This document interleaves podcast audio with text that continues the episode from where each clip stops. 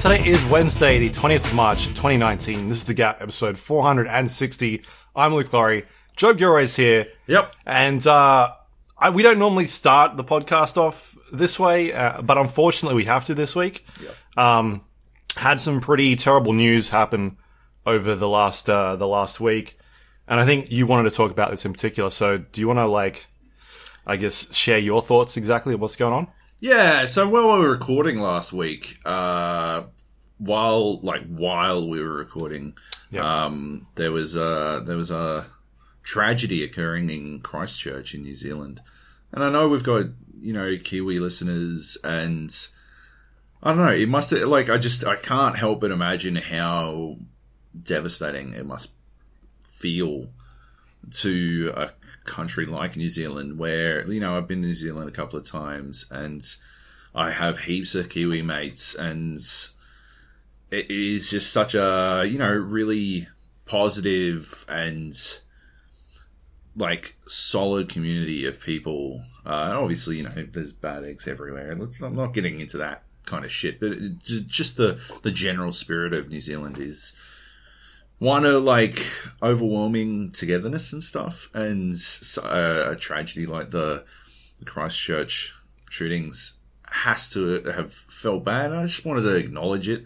Uh, I know that like there are a bunch of streamers and stuff uh, doing, you know, setting up like d- donation drives and stuff like that, and I think that's a really good um, effort to go to, like to to strive towards to try and uh, you know help people get back on their feet or stuff like that. Um, there was a pro Counter Strike player who was uh, tragically killed uh, alongside what was it like forty nine other people. Uh, it's just like you know it's it's one of those things where the the ways it impacts you are, are always I don't know different from person to person, but yeah, they you know on on this scale, it's always going to have an impact, and um, yeah, I, I don't know. I just wanted to acknowledge that it happened, and yeah, like the the concept of thoughts and prayers is so fucking played out these days that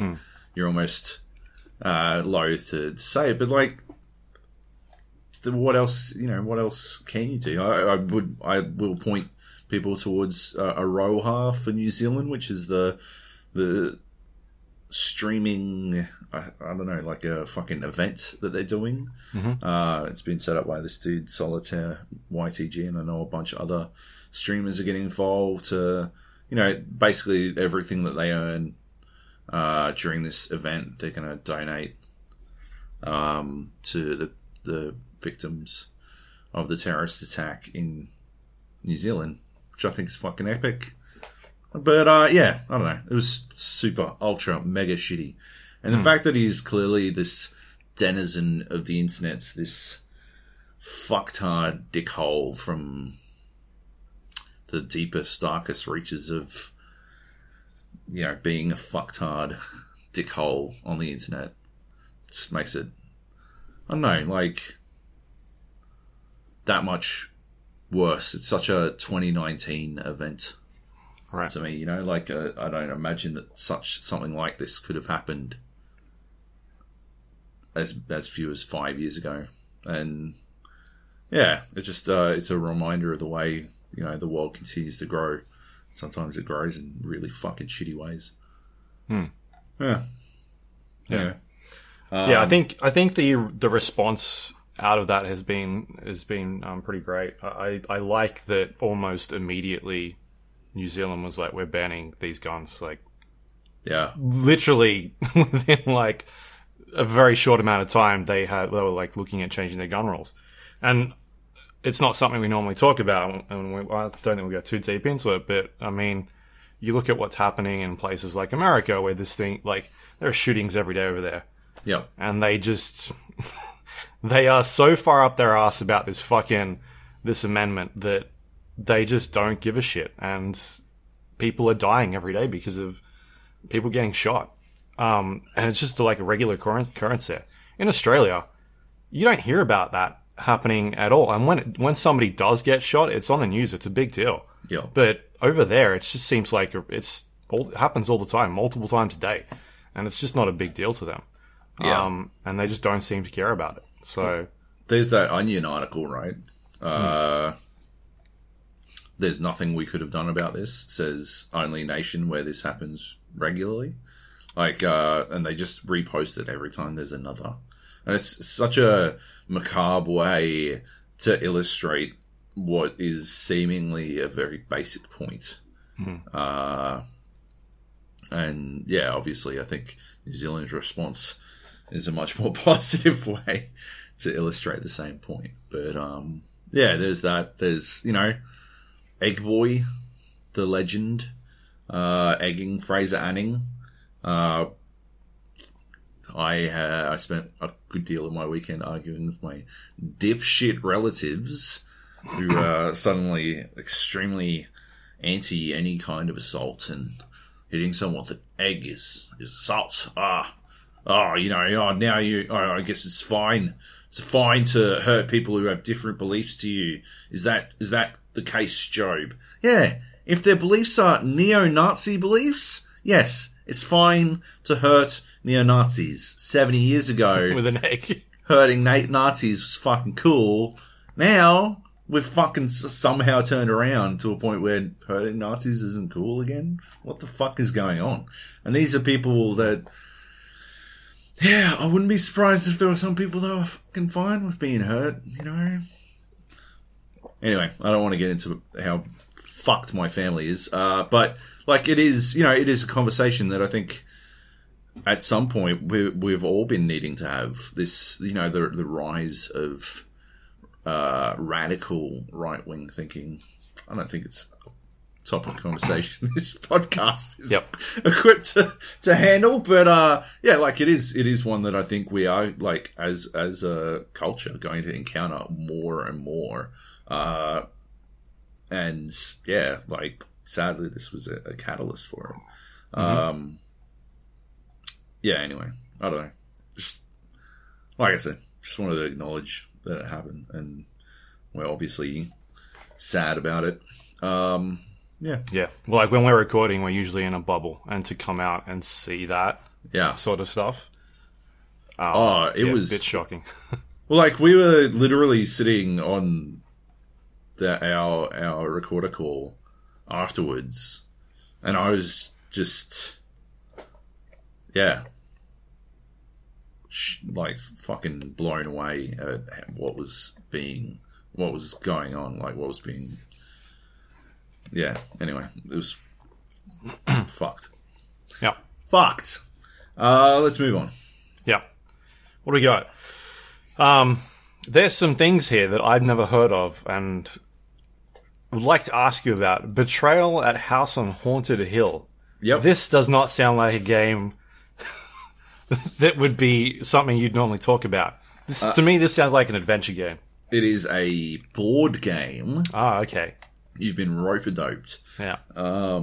Yeah, I was. Um, I've been playing a lot more board games more recently. Uh, I found a. Um, we found uh, some people who actually play board games uh, properly. And that, by that I mean uh, I can actually ex- sit there and, and explain a bunch of rules to a person, uh, and not have them get bored.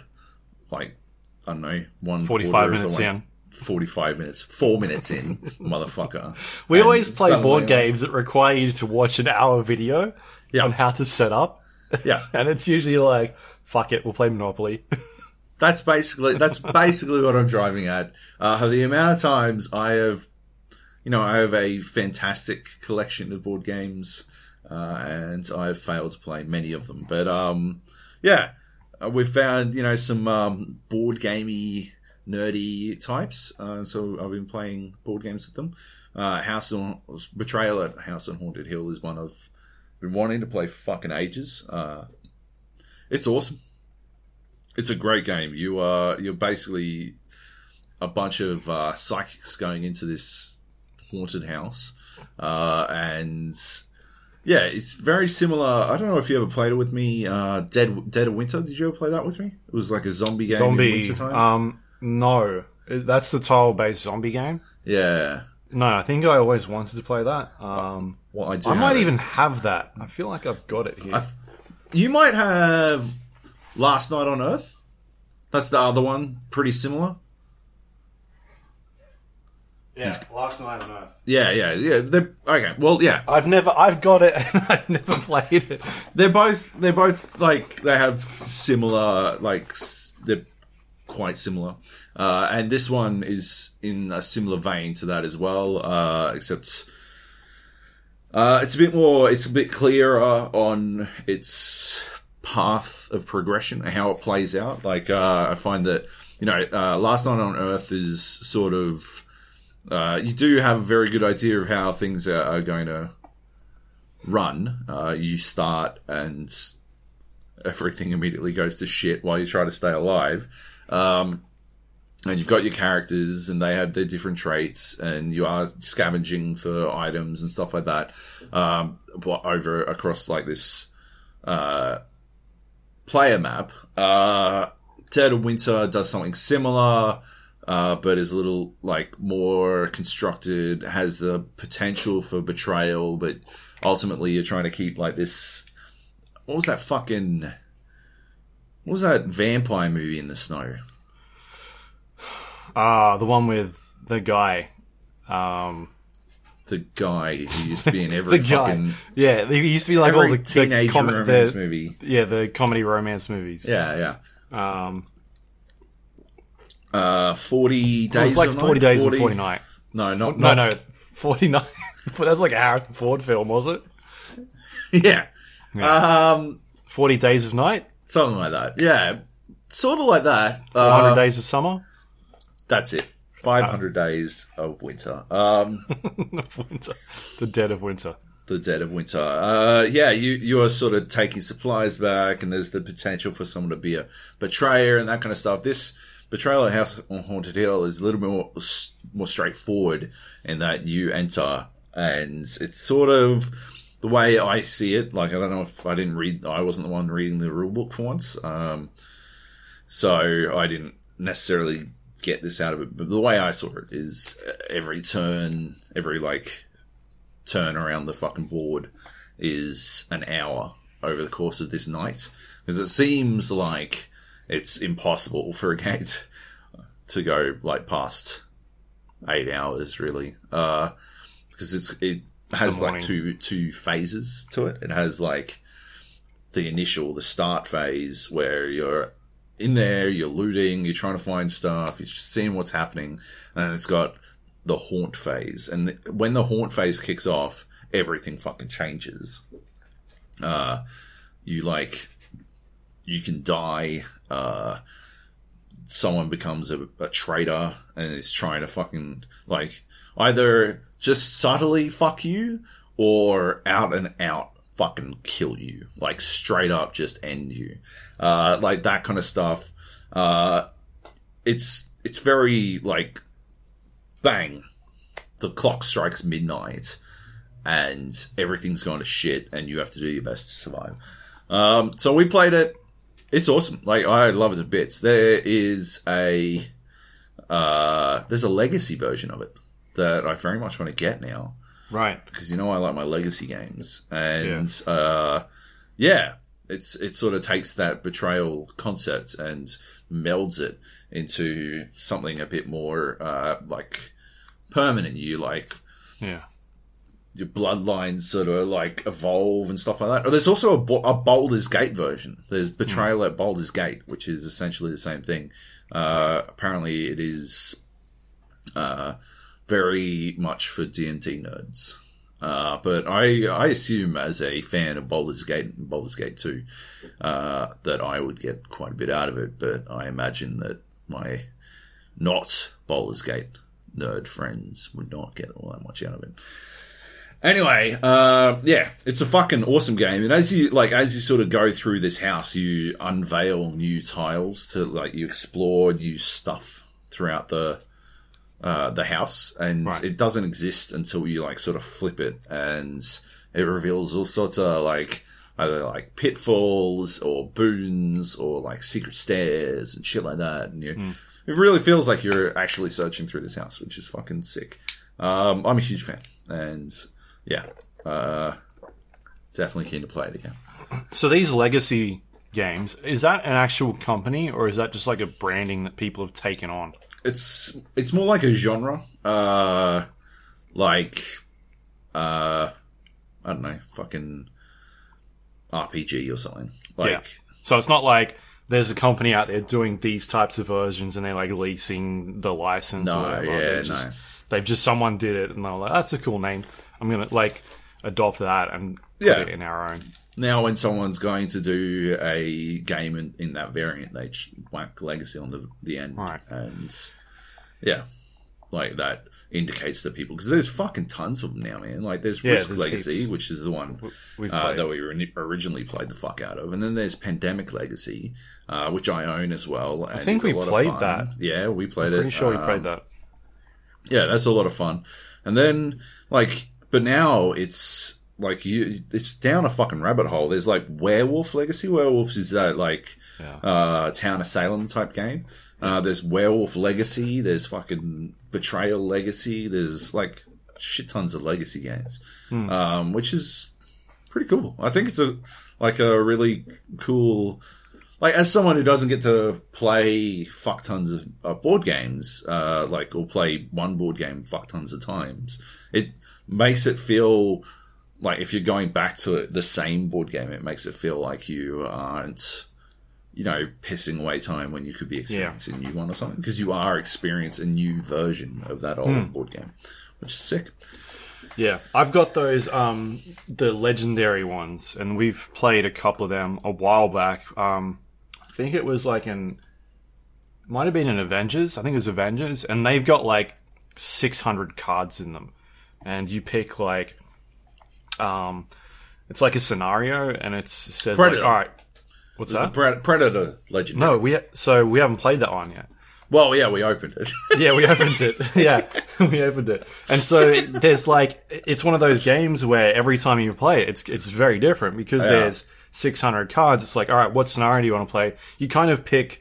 Um, I think the like this the scenario, and then it's like, all right, you have to take these cards out, and then these are like the bad guys you're versing. Yeah. and they've got special abilities, and then so you've kind of um, each time you play it, it's sort of completely different because everybody is uh, working together to beat the actual game. Yeah. And so you, you spend like, I don't know, half an hour, 45 minutes. I, I can't remember how long it takes, but, but then like, all right, that game's done. And then you can go to the next one and then it's like a different thing altogether. yeah. Um, So they're, they're like, we, yeah, we didn't actually play Predator one. It's one I want to get to yeah. because I fucking love Predator. Yep. Um, But yeah, that's what kind of reminded me about Legacy is that like this this genre. But these guys, I think Legendary is like the brand, and they've just Yeah. grabbed all these different IPs. they, and yeah, they definitely do the licensing thing. were like, hey. And the cool thing about that again is like they've got expansion packs, which I think I don't think that's a thing on the the Legacy stuff. Like,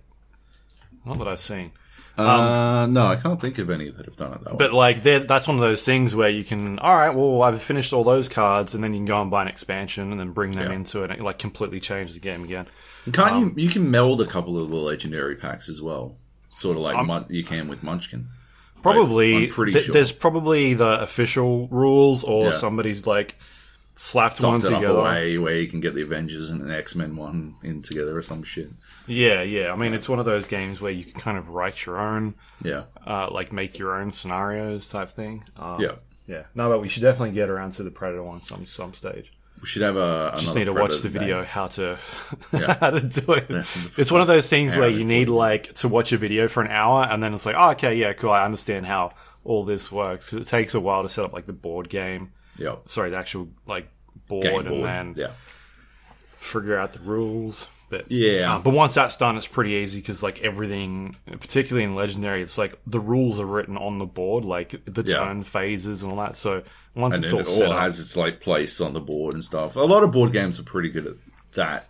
yeah, it's just days. knowing the intricacies about like how does all this stuff work. Yeah, yeah, and uh, yeah, I've definitely we've definitely had a couple of attempts at play. That's what we need to do. We need to watch the video while sober, because I think that's how the Predator one went wrong. Is No, we the were- Predator one was we were going to play it, and we ran out of time because we were like unboxing it. Yeah, yeah, that's right. But we were also drinking at the same time. We were also drinking. Which we were was like, slowing we'll drink and do this, and by the time we unboxed it, unwrapped everything, Yeah. and we're watching this video, I was like, we're not gonna have time for this. That's true. Yeah, yeah. All right, Anyway, excellent. All right, what's next? you tell me. Fall. Right. Metro. Metro Fall. Is that what you're going to say? Oh, Meteor Force. Sorry. Yeah. Meteor Fall. I talked about this line last week. It's the card game on the phone. Uh, it's pretty cool. Uh, I managed to beat all of the like beat it with all of the things since I last talked about it. I, last time I'd only beaten it with one, but now I've done them all. Uh, and it turns out there's five tiers that you have to beat them by. Uh, so you beat it with the wizard, and you have to beat it five more times on increasingly harder difficulty levels before you've completed a run, uh, completed the game rather. Uh, so I guess that's I don't know, keeping me going. I'm, I still love the fucking shit out of it. I'm a huge fan. Um, so I've been playing the fuck out of it. But I just wanted to say, yeah, now that I've uh, finished all of the all of the things, there's more to go. So yeah, I did find it kind of easy initially, but uh, it's getting trickier on harder difficulty levels. Yeah. Uh, all right, cool. Um, what's next? Baba is you. Yeah. Uh, Baba is you is a puzzle game uh, that came out last week, and it's kind of weird. It's a bit of a weird one uh, because it's about the puzzles are the rules themselves. Um, so it's sort of like a semantic puzzle, right? So Baba is you indicates uh, that the rule of that, like that is a rule. Baba is you is the title, but it's also a rule in and of itself. In that Baba is this little kitten type thing, and is you indicates that Baba is the playable character. All right, and so you can do you can change that. You can make it so Rock is you, and then suddenly a Rock is the playable character, or Keke is this little orange. I think walking penis. I'm not sure. I'm pretty sure it's a walking penis. Um, and like you can make it so Keke is you. Um, and yeah, the game revolves around you solving puzzles based entirely on the like the semantics of the words that you have available. So sometimes like what it does, what it will do is like straight up just lock you out from being able to affect some words.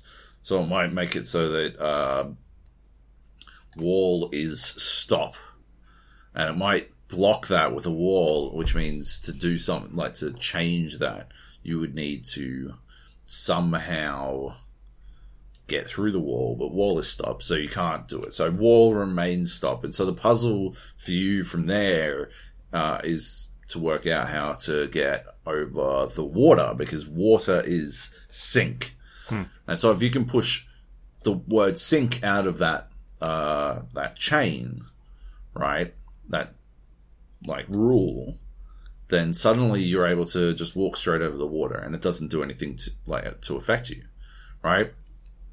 Um, so the game revolves around you sort of working through puzzles that basically force you to, to think well outside of the box based on, on the rules that are at hand. And it's tricky. It like it is. It's a good puzzle game. I'm not crazy about the art style. It's very you know uh, quirky or whatever. Like It's an art style that it looks like because while you were talking, I was looking at some pictures yeah, and reading up on it. Um, it's an art style that I think is we've seen a lot of in the last couple of years. yeah. That sort of uh, deliberately shitty indie style. I don't know. I don't really go Like you know. ASCII. Um, Yeah, but like one step beyond ASCII type. Yeah. Yeah. But like, you know, the words, it's like hand drawn as well. And so the words are like sort of childish and all childlike or whatever the fuck. And I just yeah, I just basically generally don't go in for that um, sort of thing. It's not my jam art style wise, but it doesn't really impact the puzzles uh, because the puzzles revolve entirely around words themselves. Sure. Mm, I like words. Uh, I'm a mad semantic dickhead, so it's definitely my sort of puzzle game. Some of are fucking tough, man. Uh, one of the puzzles, uh, I think probably the only like the the biggest hurdle I've had. I had to look up the answer to one of these fucking puzzles, and it was a rule. It was like it basically didn't uh, abide by the fucking semantic rules of the game.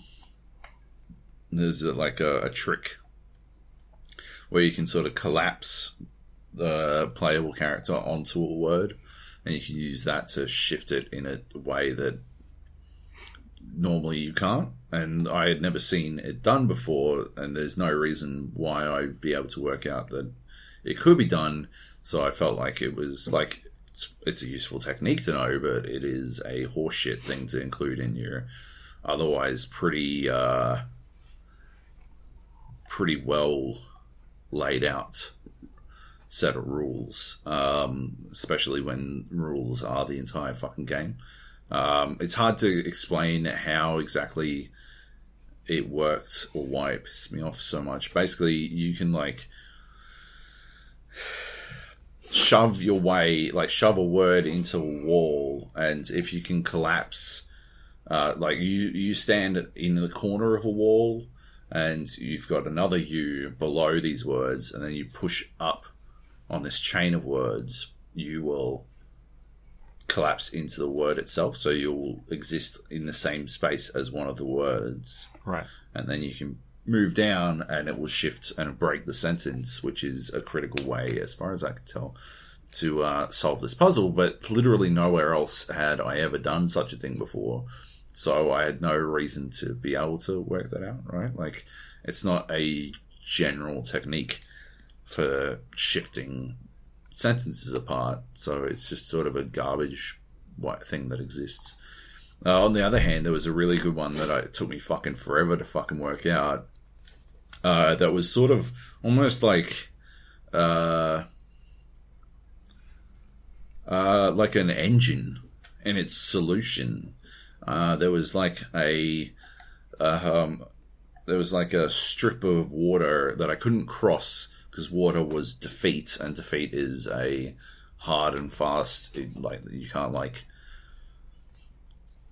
find some way around. Like if for sink, you can like push a rock into it, and it, the rock will sink, and then it becomes rock, hmm. so you can walk over it. Right?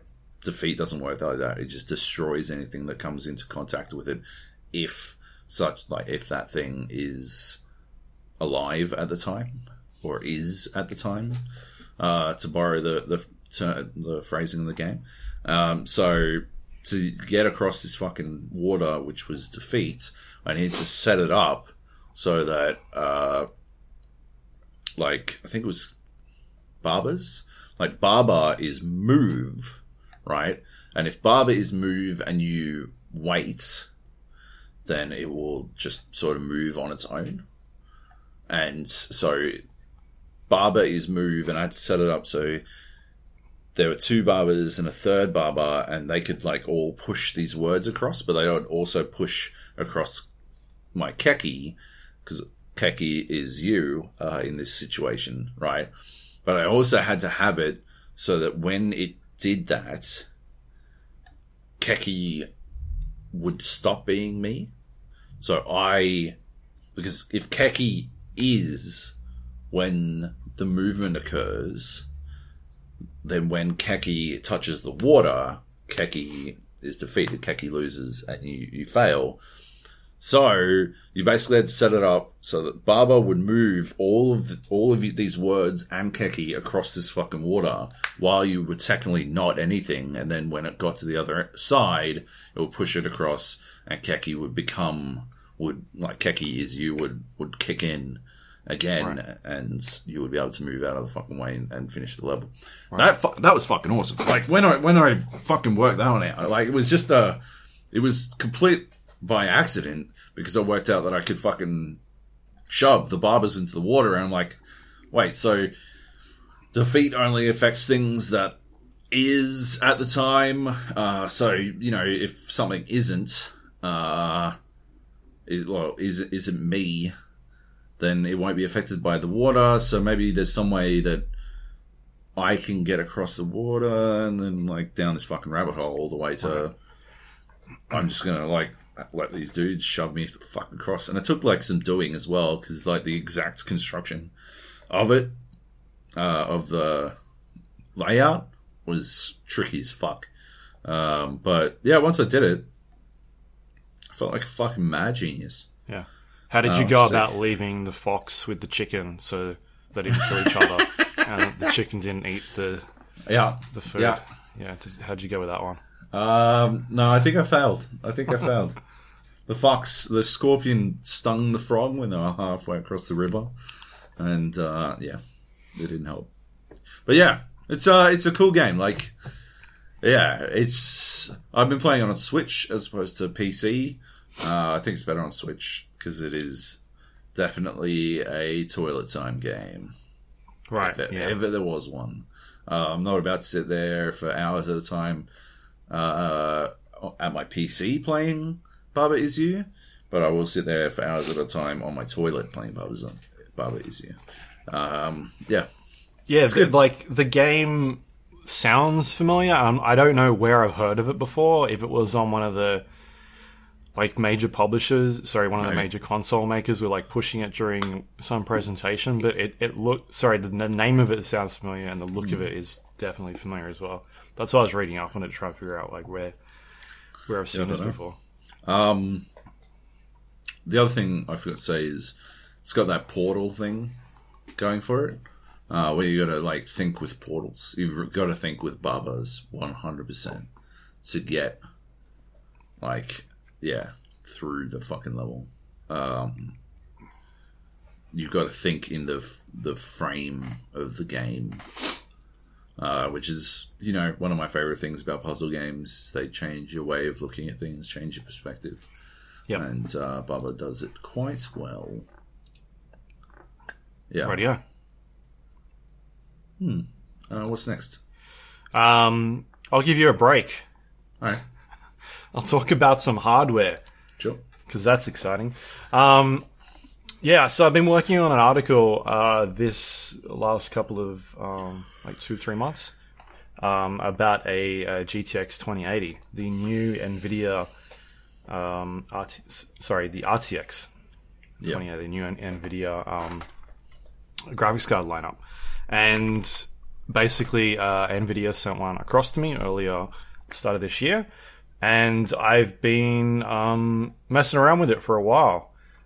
The article that I ended up coming up with was, or that I ended up like talking to them about, I wanted to do was basically a like what happens when you stick an RTX 2080 into an, an older PC.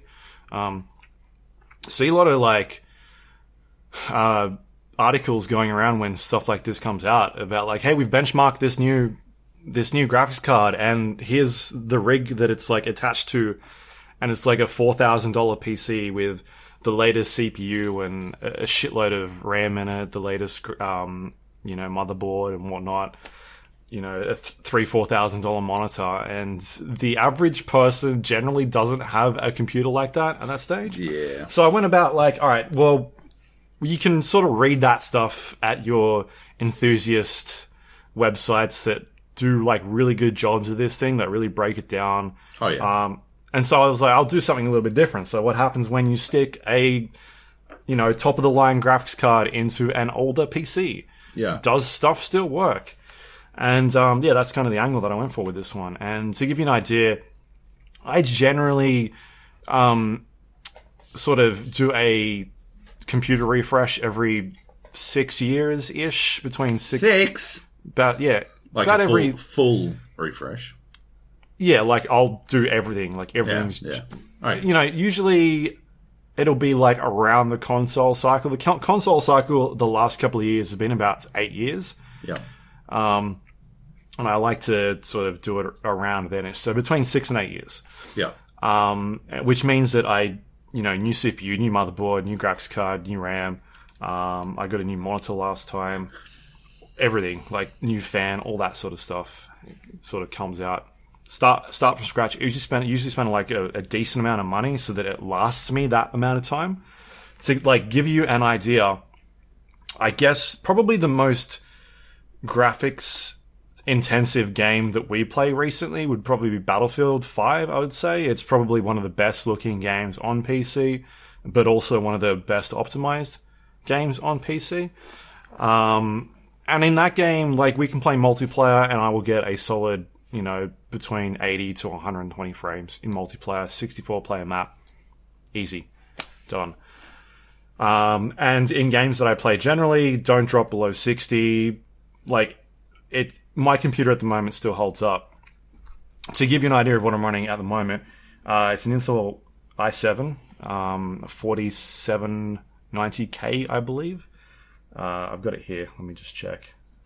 It's it was like a yeah four four seven ninety k. It was like a like expensive. You know, Yeah. co- costs like a couple a that one point two k or a thousand or maybe not even that much. I can't remember back then, but it was like a good one of the really good fourth generation Yeah. uh, CPUs. I've got uh, uh, eight gig of RAM in there and a, a Fatal1ty H87 performance motherboard, and that was with a GTX 980.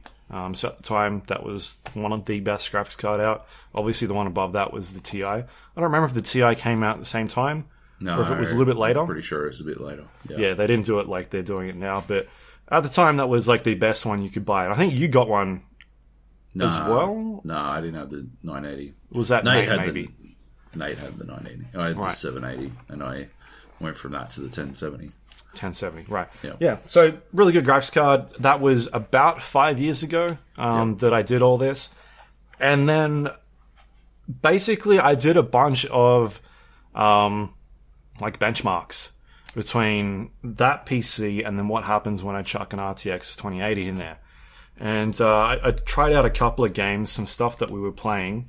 Um, the things that I checked out was Call of Duty, Black Ops 4, um, Battlefield 5, Just Cause 4, and Gears of War 4. Um, sort of a bunch of games that are on different engines and stuff that has been released within the last couple of months, and then stuff that has been released like a little while back, sort of just to get a bit of a scaling going. And um, yeah, to give you an idea of sort of where I started with, I basically tried to go for when you launch a game, and you got the graphics options. There's usually presets of like low, medium, high, ultra, things like that. I tried to grab the highest one in each game, um, run a, a series of benchmarks for about a minute in each one at a certain section of the game, and then I ran that about three or four times, got an average, and then that was like my average frame rate I was getting. Um, so to give you an idea, in uh, Call of Duty Black Ops 4, I was getting 83 originally frames. Uh, On Gears of War 980. 4. Sorry. On the 980. Yes, on the 980. Yep. Uh, Gears of War 4 was pulling 81 on Ultra. Battlefield 5 was 61. That was um, just standard, uh, which was the single player, um, the single player map. So there's Right. Yeah, okay. a series of like four really sh- sort of short introductory maps in there, and I run a bunch of that sort of stuff through there. So this wasn't multiplayer. Yeah. Um, but on Ultra, everything jacked up. Still, 61. That's I feel like that's a pretty playable frame rate. Yeah. Like anything above 60, cool with.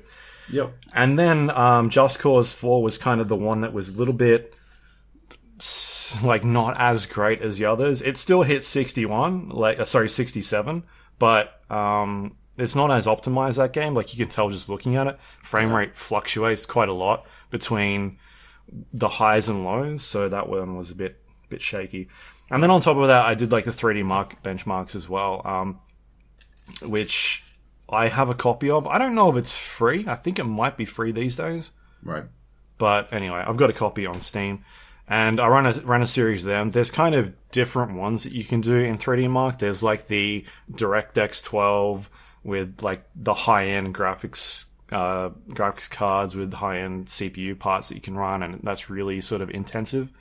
Um, what I was getting with the 980 on that one was 24 frames on TimeSpy, which is sort of like the the one that really kicks the shit out of your graphics card. Right. And then from there on, um, the rest of them were, were pretty solid. I did two other tests, but yeah. So like pretty decent results. Most of them are above 60. Um, extremely playable still. So I feel like you could probably get another two years out of uh, like a 980 for games that you want still to look really good. Yeah. Um, but if you're playing like a multiplayer game and you're taking it really seriously, I, I have that fine line where in Battlefield I change a lot of settings to sort of make it look good, but I still want a really high frame rate. Yeah. Um, so yeah, that's kind of it. I guess it just depends on the player and how you want to play that sort of stuff. Yep. I like a really fu- like smooth experience. Multiplayer games, I generally would like it to look good, but at the same time, I'd rather it just run really good. yeah. So you got to know what balance you want. Yeah. Uh, and then so I chucked in the RTX 2080, ran the same tests, and um, a bit surprised at how how much performance I was still getting out of it. Um, so to give you an idea, basically my frame rate almost doubled on every single test that I did. The um, Call of Duty Black Ops went from 83 to 150 frames. Gears of War 4 went from 81 to 146. Battlefield 5 went from 61 to 120. And then Just Cause 4 went from 67 to 108. And then if you look at the 3D Mark tests, um, I went from TimeSpy on 24 to 71, which was like Jeez. really That's fucking huge. the DX12 one, nearly three times as much. Yeah. And then um, Skydiver is sort of the the like the older series of tests. Like that's not really pushing it that hard, but it's it's. I think it's the, one of the oldest ones they got in there. That went from 180 frames to 350, and then Fire Strike went from 57 to 136. So that was quite high as well. Do you The have any CPU intensive ones? Because it'd be really interesting to see if the graphics card could like fucking yeah Yeah. could power through a bottleneck like that. So 3D Mark breaks up that sort of stuff. Like it will run a graphics test, it runs a physics test, it runs a CPU test, and so you can get breakdowns of like, all right, what exactly? Not necessarily like where is the bottlenecks, but you can sort of get an idea. Um, yeah, and so you can grab the scores and and look at all right, well, what has what's really affecting this overall score, and then you can compare that with other people online and look at all right, they've got a uh, a 2080, but they're running like a i7, you know, seven gen seven seventh generation Intel. Like, where what are they doing that's different to me? Yeah, Um, so you can compare that stuff, and then that's something that I also put in the article. Like, um, sort of isolated the overall 3D Mark score, and then what was the actual graphics score, like without the CPU stuff, without the physics. Like, what is it giving me? Um, so I've got some stuff in there about that, and there are like apps out there that will show you, um, like how your CPU is running. Some of the some of the um, the benchmark tests, like in I know Division Two does it. I think uh, Gears of War, if I remember, does it as well. Like it will show you how hard your PC is running. Um, generally, like it's not running flat out. It's usually doing sixty percent usage. Um, but then, like, it's taking over certain aspects of what the game's trying to do. I mean, sometimes there are bottlenecks and whatnot, but yeah, I mean, there are ways to figure that out, but it's a bit more digging. You've kind of got to go through. Um, so yeah, I was uh, the other test that I ran was the DXR. Um, DXR is basically like DirectX ray tracing, um, and it's one of the things that the GTX 20, sorry, the RTX 2080 is doing. Like that's the thing they're pushing. We've talked about it on here before, which is real time ray tracing, which they do uh, a lot of in film and TV, and you know these giant movies that you see where they render scenes and they try and make the lighting sort of look as look and behave as realistically as possible. In in those those sort of circumstances, they've got like server farms that are running all this stuff and it's rendering. It takes hours and hours to run a scene.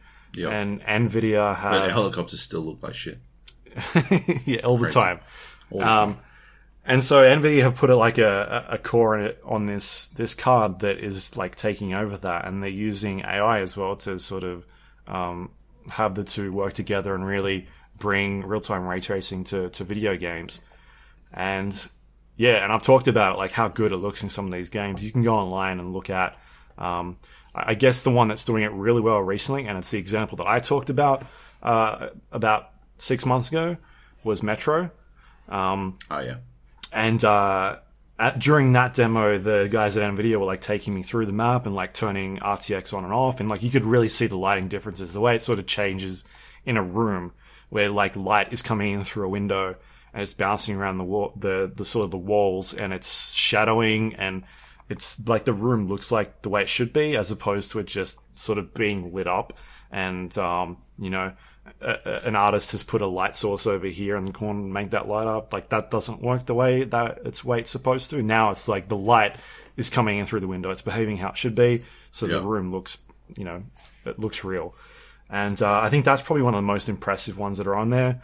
The the examples that Battlefield is doing is is things like having reflections and lighting bounce off of the things in the environment that you can't normally see, and that's the way that like that game developers have sort of tricked people in the past. Like you'll look at a reflection on a surface, but it's not really a reflection. It is a map that is being generated somewhere, and they just kind of stick that onto the surface.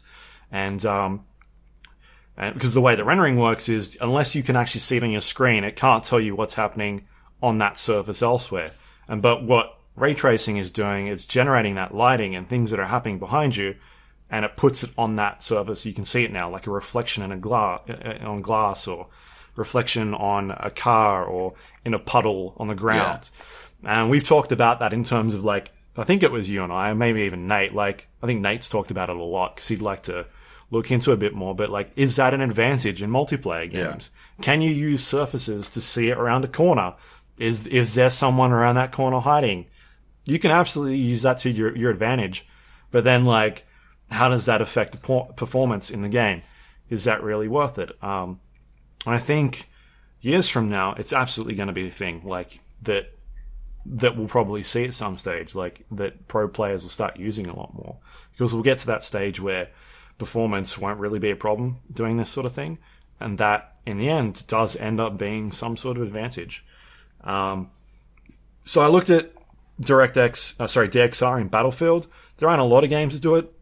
DXR is one of the the new ones. I think the patch went in sort of earlier this year yeah, when I first tested it, it ran like absolute crap. I was getting about 15 frames a second. Um, it was a really early implementation of it. it I was pretty unimpressed because Yeah. obviously it wasn't playing that well. Um, oh, uh, I didn't mention, but all these tests I was running was at 1080p, not at yeah, anything higher because that's the max res that I could do on my current setup yep, Um, yeah, so not that great. Anyway, they've sort of been iterating on that. They worked on a couple of patches, and it's in a pretty good spot now. Um, the test that I ran was was basically uh, 80 frames per second. So I was getting a performance hit of about 40 frames, um, but that's using DXR on Ultra, which is the highest setting that they've got in the game. Yeah. And um, you can actually tweak it to like low, medium, high, ultra, that that type of thing, and it changes the like the look of reflections and lighting and how how actually good it looks. right, And a lot of this stuff looks looks yeah looks outstanding. Like it really changes um, the look of the environment. And if you really want that immersive experience in like your Battlefield single player campaign, um, absolutely, I think it's worth taking the hit, especially if you're getting 80. Like 80 is still very good frame rate to run. Um, You could probably lock it at like 60 and be super happy with that. Uh, look, you know, anything you're not going to get that on a console, so. yeah, Yeah. Um, what else was there? Uh, DLSS was the other thing. I've talked about that before as well. It's their new anti-aliasing that they're doing. Um, It's only available on high-end uh, resolutions at the moment because they're sort of um, the way that it works is it, it, really it really takes advantage of when you're um, like running into problems with performance issues, and that's when that sort of DLSS really kicks in and takes takes advantage of that. I've seen it running in the past. Um, This is the AI one, right?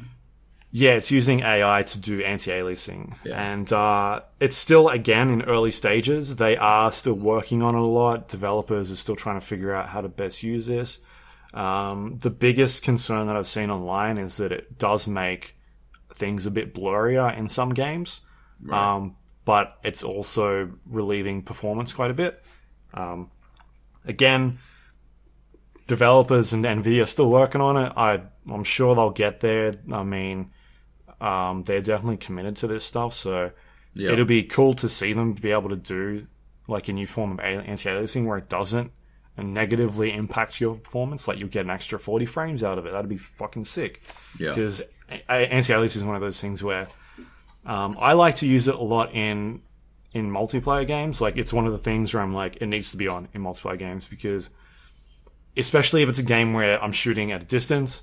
Like I want to be able to see things that are moving properly. I don't want to see jaggedy edges off in the distance and think it's a person.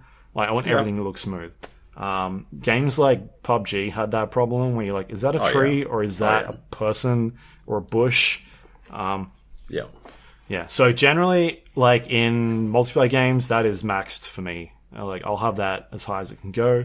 Um, so, and that that will normally take a big big hit on your PC. But yeah, if it's a fast paced close game like Battlefield or Call of Duty, um, Apex Legends, like I don't really. It's not a big deal. It's more the stuff like maybe in Battlefield Five Firestorm, I'll be like, all right, yeah, this is needed. Like Right. turn that bitch up. Yeah. Um, but otherwise, I just couldn't give crap. So I, I didn't get a chance to check out any um, DLSS because I'm not running a 4K monitor. Um, Yeah. Right. but it sounds like it's still really trying to work out some of those hitches. There are other games out there using it, things like Tomb Raider. Yeah. Um, there's a bunch of bunch of other uh, games that are on their sort of pipeline that they're working with. Um, but Battlefield seems to be like the big one in our games house that's really um, pushing it, and I've been using it um, a lot. So yeah, looks great. You're Otherwise, be using it even more in five days. Yeah. Five days. for Battlefield. The firestorm. yeah. So yeah, I guess like I, I was, was the verdict? Yeah, man, I, I think um so like the way I look at it now is uh, you don't re- like the way I was doing it was I don't need to update every 6 years. I can get away with spending a shitload of money on a high-end gaming PC, get to the end or get to close to the, to the end of that lifestyle, chuck in a high-end graphics card Yeah. and then push an extra couple of years out of it. Like two or three years from now, when I'm like, all right, maybe I want to update to 1440p or maybe 4K monitors drop down in price, um, and I want to jump onto that bandwagon, then all right, cool. Now it's time to update my CPU, motherboard, and everything else. But for the moment, for me, someone who's playing games at 1080p, um, I can squeeze easily another couple of years out of this current setup without having to update everything else. Obviously, there are bottlenecks. Two things. yeah. Two things. Now that FreeSync monitors work on G-Sync, Yeah, uh, I'm surprised that 4K monitors haven't found their way into your price range yet. sure. because there's fucking tons of really well priced FreeSync monitors that are 1440p now. And secondly, isn't a fucking GT uh, an RTX 2080 fucking fourteen hundred dollars Um, I guess it depends on where you get it from. between let's say eleven hundred and fourteen hundred dollars? Sure. Isn't that around what you'd pay for the rest of the components? Yeah, no, but my point is, if you're updating your entire PC, Yeah. Yeah, so if you're doing the to. graphics card as well, and yeah, you like you actually don't need to. You can put off you space it out. everything except for the graphics card for a couple of years. Yeah, But And- yeah, I, no, I, I'm just else. wondering. I, I would love to like. I, I'm not expecting you to do this, although it might be Like a, a pricing breakdown. excuse. No, I'd, I'd love to see you buy the rest of the beast fucking computer, the beast computer you would buy if you were to upgrade today. and then compare that. Yeah, slap a fucking 980 in it and see see how it compares. right. Because I think that would be an interesting one. I think that the you know the computer with the 2080 would fucking slap the fuck out of everything, but Yeah, uh, it would be like yeah. Generally, I think the 2080 is a bit of a outlier. I think generally you wouldn't be able to get away with a massive graphics card giving you two to three extra years. I don't think it would because usually that's my strategy. My strategy for computer life cycle is to buy something uh, and towards the end I will buy a, another graphics card and maybe another stick of RAM, right? And I'll get another couple of years out of it until Sure. I absolutely have to fucking upgrade. That's what I did with this this bad boy. Although I'm on a 10, 1070 at the moment. Um, I fully expect that when I find a reasonable price for a 2080, um, I can I can 100% do that and jump like the improvements to my PC will be fucking astronomical. By the time I'm ready to do that, we'll probably be up to the 3080 or whatever the fuck. Yeah, Uh, and it'll be like the new console like life cycle. It, Yeah. it- like that's probably next year or at least the Something you like know, that. early 20, Yeah. 21. Um, yeah, like I, I do. I definitely think that the um, the graphics card upgrade is a great way to extend your life, Yeah, uh, the life of your PC. But generally, when I've done it previously, it's been good for like a year and a half, not Yeah. like two to three years. I think the 2080 is like specifically an outlier in that sense because it is significantly more powerful. Yeah, it's a big leap, Its yeah. prede- yeah, its predecessor. Like, well, just through all of the uh, extra little bits that it adds on, you know. Um, because I know that benchmark wise, without like just in pure in terms of pure power, it's not that much better than a 10 1080 Ti, right? Like it is obviously better, but it's only 10 to 20 percent. I I thought it was like higher than that. I thought it was like 30, 35. I'm maybe. not sure. I But like a TI. But I remember when it was yeah. first being benched. Um, it wasn't that huge a difference, but then you tack on all the other extra shit that they're doing, Yeah. and the appreciable, actual, real world gains that you get are fucking massive. Uh, which is where it really fucking matters. Like Yeah. benchmarks are fantastic as a purchasing tool, Sure. but what you actually want is frames, right? And yeah, if it turns out that frames is way higher on one thing because they do some extra trickery, then I don't give a fuck. Whatever, uh, do it to it. Yeah, I don't And, know. like the RTX is pretty much it's designed for 4K 60 frames. Yeah, um, whereas the other cards haven't been, and I haven't tested it that because again, I'm I don't have like the capabilities to like to test the it. hardware. Yeah, Um, so yeah, Yeah. um, I mean, obviously, if you want to play at that sort of frame rate, then that's probably the card that's going to do the best thing. Um, there was an announcement this week that Nvidia has uh, incorporated a bunch of uh, ray tracing technology into older graphics cards, and they're rolling that out for the 10 series. Um, so you'll be able to try that. Cool. It's not going to be. I would say it's not going to be the same sort of fidelity. I haven't looked into it too much. Um, I've read bits and pieces saying that like they're doing certain things that that like the cards just aren't going to be able to do on Yeah. the 2080s, but they're still going to have like it's still going to work. Um, Yeah. I don't think it's going to run anywhere near as good, but no, of course not. because it's missing all those cores that are on the other ones. Yeah, Um, and, and obviously, like you're taking that hit somewhere else, whether it's being like your, Yeah. your CPU or um, you know on the graphics card itself. But yeah, that's cool to see that they're doing things, man. They're they're like dominating. absolutely. I was looking at the stats on Steam for the C- the surveys for um, hardware, CPUs, graphics cards, OSs, and whatnot, and it's like Nvidia has, I think it was like seventy five percent of the market, and then next up is ATI, and they're tied with Intel graphics, Yeah, which right. are like onboard graphics. They're just dominating, and there's a reason why the graphics card is, like you said, fourteen hundred to twelve hundred bucks because they can do that. They are like they're just destroying their their competitors, and so they can put it that high. um, which is you know it's not not great for consumers.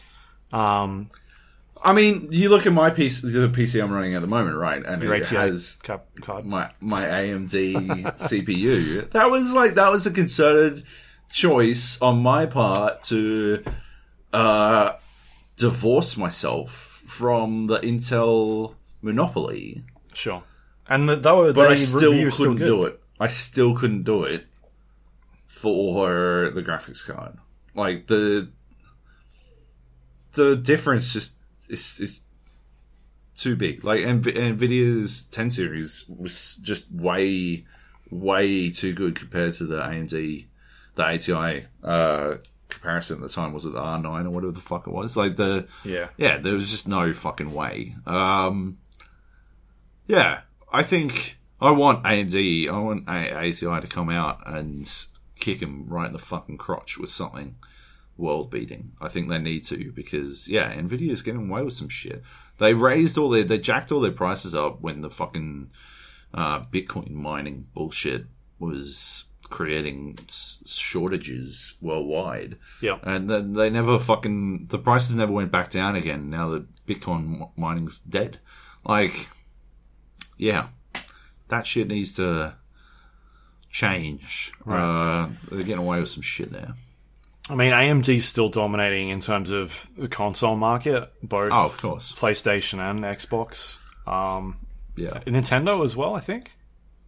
Is sure. Nintendo using AMD?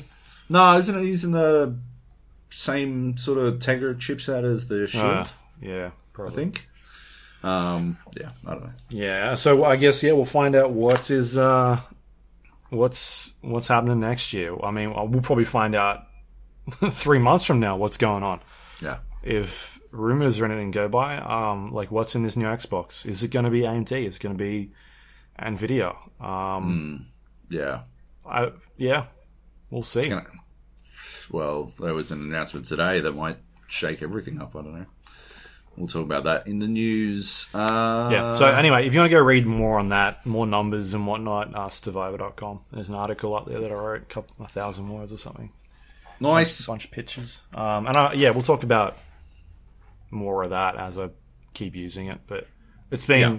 it's been good. Um, like I said, if you can squeeze out an extra year or two on Yeah. current hardware, then I think it's you know there's no there's no reason just to update everything else. You can just yeah stick with what you've got. I feel like uh, It just numbers, means you stagger, right? The Yeah.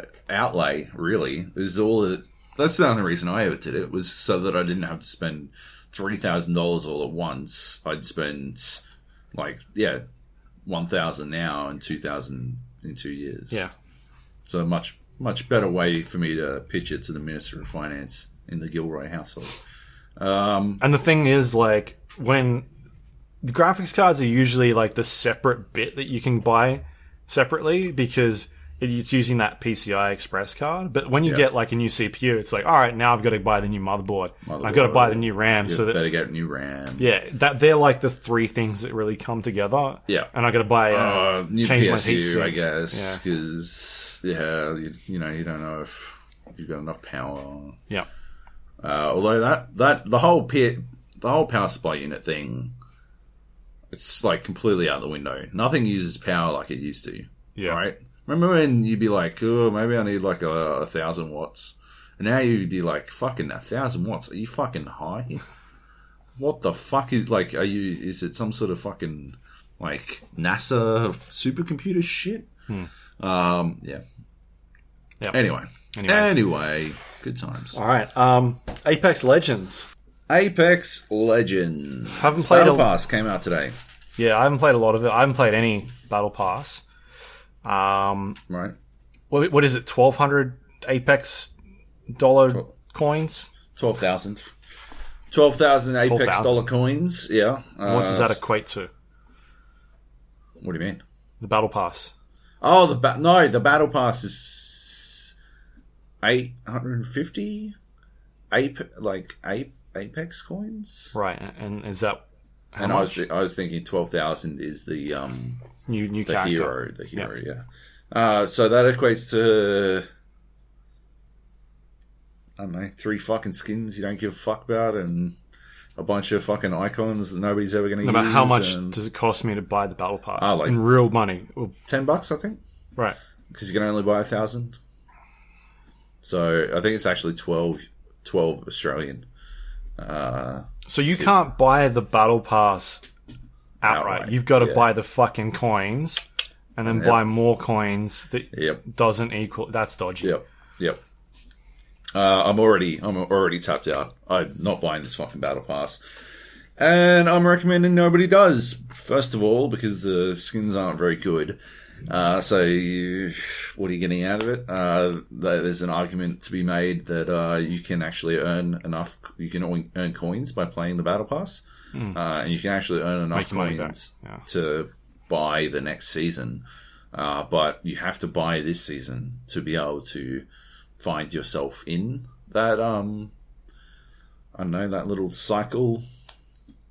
And uh, so, if you're going to give them twelve bucks, might as well wait until the next month uh, and see if they actually have something worth earning. Because yeah, three shitty skins I don't give a fuck about, and a bunch of terrible, terrible stat trackers that only pertain to season one. Fuck it, not worth it. Uh, Octane's awesome though. Um, I got a got one. I've earned my second level in the season pass already, or whatever the fuck. And even as a free player, you still earn like Apex packs and stuff. Um, so I earned a. Uh, I actually got a legendary, and he's the fucking sickest Prowler Prowler skin. And Prowler is my favorite gun after the Peacekeeper. It's fuck. It looks like it's out of fucking Stargate and shit. It's Yeah, it's the uh, amazing. it's the uh, what is it? RP ninety? Is that what it's called? What? The P ninety? Yeah, the P90. Yeah, yeah, exactly. Yeah. It looks fucking sick. It's fucking amazing. Uh, I'm so stoked with this skin. But uh, other than that, yeah, I'm divorcing myself from the entire uh, cycle, the entire loot cycle in Apex because I just don't think they're doing it very well. Um, yeah. That said, yeah, Octane's awesome. Can we talk about how they announced him or how they started doing it? Sure. Um, yeah, the they. I think they updated the game with a tiny patch, or maybe it was server side. I'm not 100 percent sure. I didn't Yeah. look at it, but um, I think it was after a maintenance update, Yeah. and uh, all of a sudden these pads started appearing around the marketplace, jump pads, and at that stage, um, it had already leaked that Octane was the new character and what his abilities were, so it wasn't much of a secret. And yeah, they started putting in these pads, and you could jump on them, and it would launch you into the air. And I was like, "Where are these coming from? This seems like a bug." And the developers were like, "It's not a bug." Wink. Wink. yeah, yeah. cool way of doing it, but the fact that um, it had already leaked, it wasn't much of a surprise. It's Yeah. similar to what I guess um, Fortnite is doing. Like they do these like weird in-game strange things that just suddenly appear, and people are like, "What the fuck is this? This is nuts." Um, just wasn't executed as well, I think, Yeah. this time around. But still, yeah, kind of cool, fun. It's a good place to start. Um, yeah, so he's got a jump pad, and his Q ability is that uh, he loses some health but runs a lot faster, uh, which is pretty awesome in the initial loot phase. He reminds me a lot of. He plays pretty similarly, actually, to Pathfinder, uh, because he's he's a lot of like very significantly about mobility. His ultimate is sort of a single use utility, and What's his ultimate? Yeah, the jump pad. Oh, the jump pad is the ultimate, Yeah, right? And how many Uh, does he get? Just one. like yeah, per per alt drop. Yeah, Fair enough. So it's basically a zip line, really. But it doesn't Uh, look like it jumps you that far, from what I've seen. It doesn't.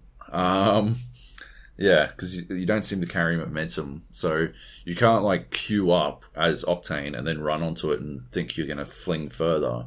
Uh, it's it just doesn't really work that way. Um, if you're Pathfinder and you run onto it and bounce over, you can like still grapple onto shit. It's not like the balloon where you're in the drop phase. because you can't grapple while you're in the drop phase. Sure. Um, but yeah, you can like sort of s- swing and get even more momentum, which is pretty sick. Um, so he's a good combo. Like he's good for Pathfinder. He's not great for himself though. Um, yeah, I don't know. Like, I think he'll be he'll see some use because he also passively heals when he's not in, like under fire. It's like, which is pretty sick. Um, he just sort of starts regaining damage after a certain amount of time, um, which is like good for his Q button, right? Sure. Because he can heal his heal himself back up without having to expend any fucking resources. Um, so I think he'll see some use out of that, like from sneakier players and people who are good with the jukes. But um, yeah, I don't think he, he he's not coming out of the gate feeling super OP or anything, you know. yeah, he's um, a high tier player. Sounds like more like low to mid. Yeah. Uh, Pathfinder, high tier. He's high tier now. They buffed him. They buffed Caustic. They buffed Pathfinder. Oh, really? I've been What using. change? I've been using the robot for fucking ages. Uh, they fixed up their the hitboxes on them. Uh, they refined the hitboxes on them um, so that they're closer to what they actually represent. Um, and so for Caustic, he has a wider area effect on his gas, so Yeah. he does like wider damage. Um, I think it's cloudier, so it's more. It's harder for people to just generally see through it. Uh, and I think there's a lower cooldown rate. Basically, big buffs on Caustic. And for Pathfinder, they, uh, yeah, refined his hit, hit boxes, which it is good. Um, I'm now even harder to hit. Uh, and they increased the length of the grapple, so you can grapple from further away now, which is actually, you really feel the difference. Uh, it's, I kind of have to relearn how to fucking grapple because I'd gotten really used to the max length of my grapple. Now it's different. Uh, and you can grapple on at zip lines, which is fucking amazing. um, yeah. It's, uh, it's good. for- How lenient is it in terms of because I've not used him? Like, does he throw it out and then grab onto something, or does it like, is it like a hit scan thing where as long as you're aiming at something, he'll throw it out? uh, you, he'll, he'll throw it out regardless, even if you're not in range, Right. uh, trying to reach it. Um, so, Yeah. yeah. Uh, but yeah, So I played a bit of Caustic. I unlocked him the other day. Um, I the change that I want to see added into him is I want a radius around his um, traps because as somebody who doesn't play him or hasn't played him much, I don't know what that radius is. right. Like, you want something like the mute jammer yeah, rainbow. because you talked about how they yeah. buffed him. Like, oh, they've extended the radius. I'm like, okay, like how? What does Yeah, that right. mean? Yeah, that's um, fair. because a I played point. a bit of him, and it's like, all right, well, I put this, I'll put this thing here, but I don't know, does it cover that entire like hallway, or is it half of it, or like Yeah. as a player, as the player playing him, I don't know, and I don't like unless I'm watching a fucking video on YouTube where somebody's like broken down the distance on it. It's like oh, okay, I don't, sure thing. Um, yeah, so either like a, a radius when you're throwing it, like if you hold the Q button down and it shows you like where you're aiming uh, and what the radius is, that could work. Or if you throw it down and there's a rate, maybe that's too much on the screen. Then, Maybe it just pops the radius up for like three seconds. yep, done. That'd be good. Yeah, just so I get an idea of what exactly I'm covering, what area I'm covering. Yeah. How like is it a is it a circle or is it like just a around it like in a sorry, I mean a sphere. Is it a sphere or is it a circle? Uh, like I don't really know as somebody who doesn't play much. I it's cylinder. it's a cylinder, okay? Yeah. Maybe a, Flat- like, triangle, flat top. a hexagon. Yeah. But yeah, we like the first game I played him. I feel like I did well. I was putting them in tricky spots, like behind doors, um, around um, like corridors, on rock faces. And there was a game where we played, and there was like three teams left, and my traps were just triggering all over the place. Like you could see the hit markers coming Yeah. in. So again, it's one of those things where it's not necessarily when you're not in a fight, it's not a big deal, but it's information gathering. Like, oh, okay, they're coming from that way now. I know exactly where they're coming from. We refocus on this area here, and then when you're in like a uh, like the last circle circumstance, and you start trapping areas around you, like, oh, they've got to push through this corridor. I'm going to put them here, and then one behind this box, so if they do get past the corridor, they're really stuck and they're taking damage and they start panicking because they can't see. Like, yeah, cool. I think um, I think I've seen stats that he's quite low on the t- the pick rate, Oh yeah, and I can understand why.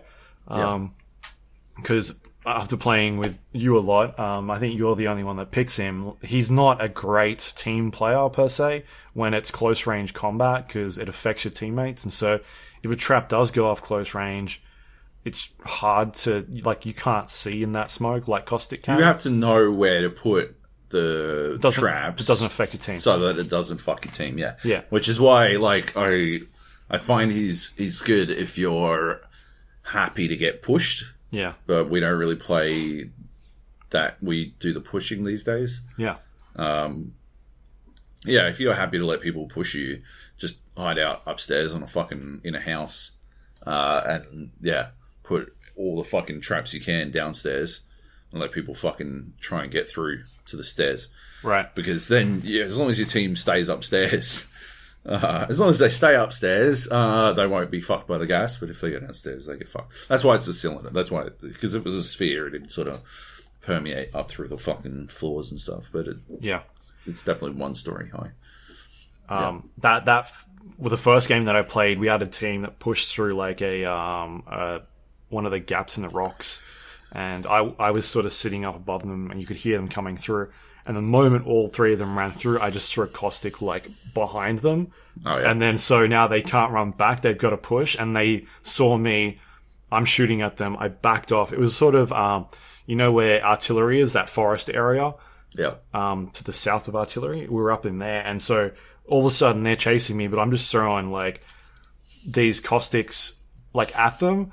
But before we actually got there, I'd been setting up, and so I was putting all these caustic traps in in the bushes, and so there was like fucking four or five of them in this small area. And we're just getting like you could see the numbers just pouring out everywhere. on, Yeah. do it. Um, so I think yeah, he's he's fun to play, but if you're the type of person that's like I want to win a game, it's like Wraith, Lifeline, um, Bloodhound. Uh, Pathfinder. No, definitely not Pathfinder. Well, no, Um, said Pathfinder. Not Gibraltar. Who's the chick? I keep forgetting her name. Um, anyway, her. She's Bangalore. She, Bangalore. She drops the concussion rockets. Um, yeah, they're like Bang- Bangalore. I think is better than Gibraltar, mainly because of the hitbox issue on G- Gibraltar. I still like playing him because I think his ult is very powerful, but um, his hitbox is fucked. Oh, they so- they sort of nerfed him a bit uh, in that the his his ult wasn't affecting teammates, and now it does. So, yeah, that's yeah, good. so they fixed that. that Uh, was a nice so he, fix. yeah. but he, he got a little bit worse with it, so that's Yeah. that's a bummer for him. But um, Bangalore was affecting your teammates. yeah, yeah, and now so does so does Gibraltar. Okay. Um, but yeah, they fixed his hitbox as well a little bit. But it's like that's the thing where how do you fix that? Because now all of a sudden, if I'm shooting somebody, it's like oh I'm hitting them, but it's not taking damage. You know what I mean? No, no, no, no, no, no, no, no. They- because they were big, blocky characters, they had big, blocky hitboxes. Oh, so, so- that made them really form fit the character model. Right. That's how they fixed it. Um, Pathfinder's fucking amazing, and I cannot believe he's not in your top tier. His fucking mobility is out of control, and the only reason he is not the same tier as Wraith is because Wraith is 50% the size of fucking Gibraltar. If they were the same size, people would pick Pathfinder 1000% of the time. Yeah. Uh, anyway, I'm just saying, don't fucking pick on my robot boy. Um, Um, yeah. Good to like again. We mentioned this a lot. Good to see them updating. It's still too slow. Yeah. They need to be updating it more frequently. I've seen complaints from people that um, from streamers in particular oh, yeah. saying that like yeah cool but it's like they're not updating it quick enough they're Yeah. games be getting a bit stale. Um, Yeah, I like. I understand the perspective. I don't feel it myself. Uh, I'm still having shit tons of fun with it. Yeah, yeah. Uh, it's a like it's a good patch. They definitely. I.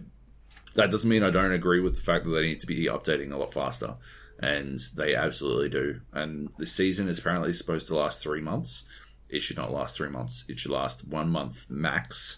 Uh, and I don't care if they're not ready to release the next hero by then. Uh, they should still do something to get people interested. Do some, do something like fucking Fortnite, not to Fortnite's extent, but like do something to fucking change the map. Blackout added a yacht or something. You know, do something wacky. Make us go visit the dinosaurs or something. I don't know. Make the dinosaurs visit us. What are you talking yeah. about? Make the dinosaurs visit us, and they're like these world bosses, and they fuck everyone up. Amazing. Yeah. Um, We never yeah. talked about it, but uh, did you see the Reddit post, the dude that leaked the map for Apex Legends like a year ago? And No. people on Reddit were giving him shit. Oh, it's like, this just looks like somebody's got a bunch of fucking, like, maps from uh, Titanfall and stuck them all together. uh, and one dude was like, oh, there's those dinosaurs kind of look like something that would fit in like a like a Titanfall thing. Um, but it, it, it never got any traction on Reddit because everybody downvoted this dude to hell because they were like, amazing. "Fuck this." So yeah, that, that was is amazing. that was pretty funny. So yeah, it was leaked uh, a, a long time ago. Nobody just gave a shit. I had no idea. Yeah.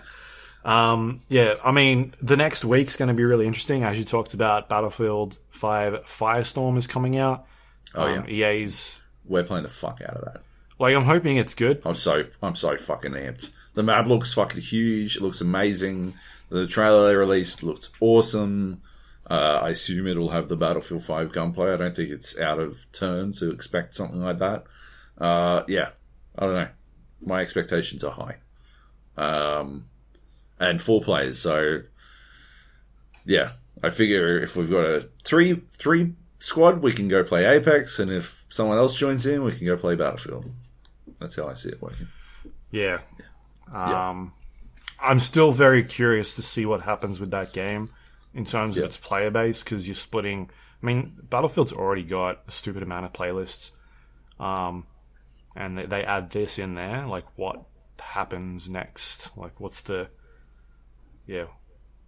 what happens to regular Battlefield? What happens to their weird? Uh, their their weird weekly challenges where they force you to play a certain fucking mode in order to get a new gun in the game. Yeah, Um, yeah. Look, all all of everything about how EA is monetizing their games right now seems fucked to me. But like, I just I cannot understand why they're doing it the way they are. yeah, Uh, they, they it just feels like it just feels like it's whale hunting. We're back in the old days of whale hunting. Yeah. Um, and I'm not I'm not a fan of it. Yeah, I mean, to me, the biggest problem is we had PUBG.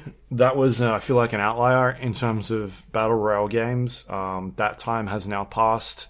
Uh, I loved Blackout in Call of Duty Black Ops, um, but that needed to be a separate thing. That needed to be its own game or its own free to play thing because yeah, you're going to run into these things where Battlefield, Call of Duty are, we, uh, are yearly events and they come out every year. And what happens next? Like, sorry, this year. We Yeah. might get to that a bit, a bit later. Um, But like Battlefield, I think have done the wrong thing. It, it should have been a, free to play mode and then monetize it separately from their. But I think it's too late because they announced this thing a year ago, and it's they they kind of backed themselves into a corner. I still think they can spin it out into its own thing. I don't think it's stuck being a part of Battlefield.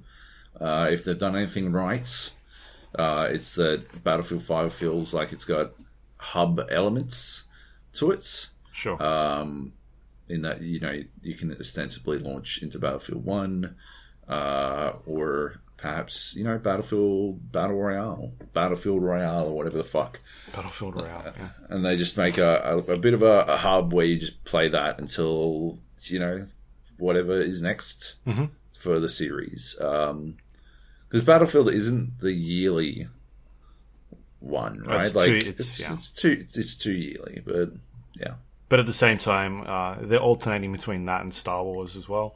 true.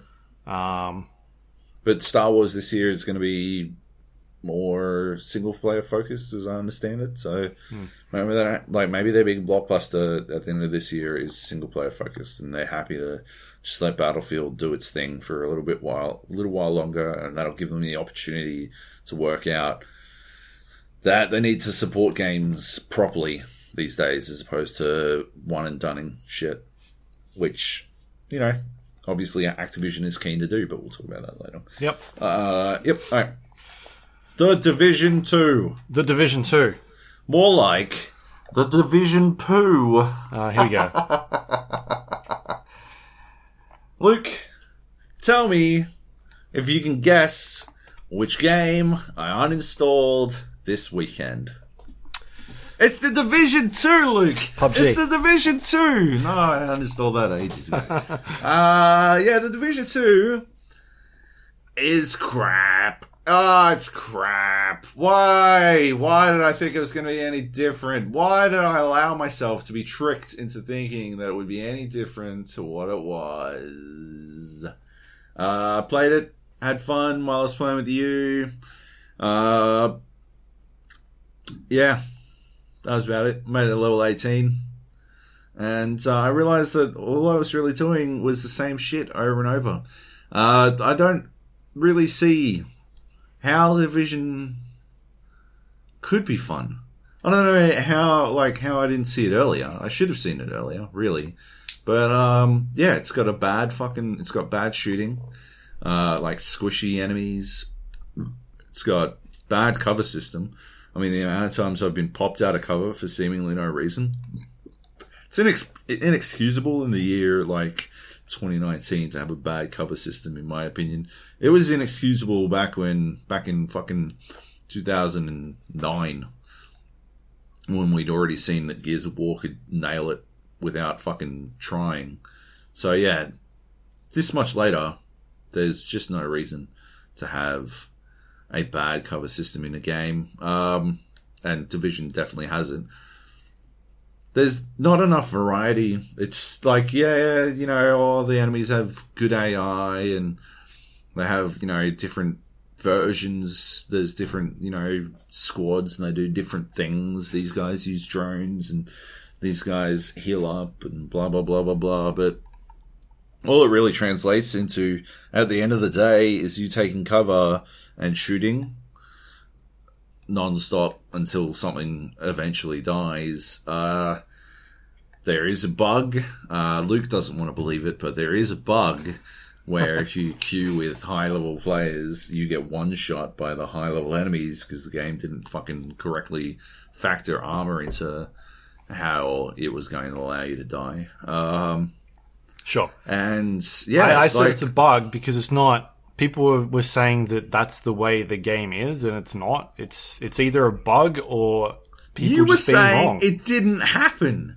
You didn't say it was a bug. You said it never happened. No, I'm saying because that- you were like, "Oh, yeah, I've got my GTX 2080 here from Nvidia.com. Uh, yeah, where Yeah. I get all my big money, but I, I'm not getting my big fucking Nvidia cash. I make sure I get all the best stuff from Ubisoft.com. well, I'm gonna go and watch the Rainbow Six, Slap then I'll like just button. suck on Division's dick a bit, and we'll see what can, what else we can get up to. Look, it Yeah. tastes better than the EA dick joke. Oh my fucking god! Um, Yeah. I cannot believe you would you would pitch the whole anthem money thing and then so blatantly jump all over the Division 2's fucking rod. Because they It didn't send me to, to Washington, D.C. To, Ah, to is walk Montreal around. Montreal different? Montreal is cold. I was in a hotel most of the time. Um, Um, no, like if you go back and read what I was saying, I'm saying that it is not a constant issue where this thing is happening all the time. It's either a bug or people have gone into the wrong areas. Absolutely, it could be a thing that's happening, but I'm yet to see video from anybody that's saying, "Oh yeah, I'm getting one shot all the time." That isn't playing in the right area. When I see video of this happening, happening. then I'll change my mind. Until then, I'm yet to see people in groups constantly getting one shot by mobs. It occasionally happens when hit from a sniper Yeah. and you don't have full armor. That that's not getting one shot. First of all, if you don't have full armor, that's not getting one shot. That's getting shot Yeah. by a sniper. That's how sniping works. And that's what I'm saying. all- People think they're getting one shot, but they've got like they've missed armor. That's I think one of the problems with the game. It does a bad job of not telling not when you're our getting hit. Discord, if you're not on our Discord, uh, you wouldn't you wouldn't see this, but I had to scroll up for half an hour to get to the point where I could actually read that comment direct from Luke. That was Luke's writing, by the way. Uh, I had to scroll up for half an hour because uh, people on our Discord all jumped in to say, "Yeah, Joab's right. That's how it's happening. It's happened to me. And that's exactly how it happened." Luke still still want to jump in and be like, "No, it doesn't happen." You're all wrong. You just don't know when you're getting sniped. Some people just never know when they're getting sniped. Did you see some of those players that were saying they were dying in one shot? It was like fucking Gerald. That I can expect. I don't think that guy knows what cover is. Having played a lot of games with him, I, I jumped I jumped into a game with him on the weekend, and uh, I legit told him to stop taking cover from a point that wasn't directly next to him, so I, Yeah. to, me, to me, so I could just get him up easier, so I didn't have to switch cover to get him up again. Um, yeah. Anyway, my uh, point is that it's like people are saying that this is a, like a thing that's happening in the game, and it's not. It's either a bug that occasionally is happening, or people not understanding they're being shot and thinking they're getting one shot because all of a sudden they're down. I like I've not seen video of somebody being like like here's an entire squad getting fucking wiped in an area that they shouldn't be in.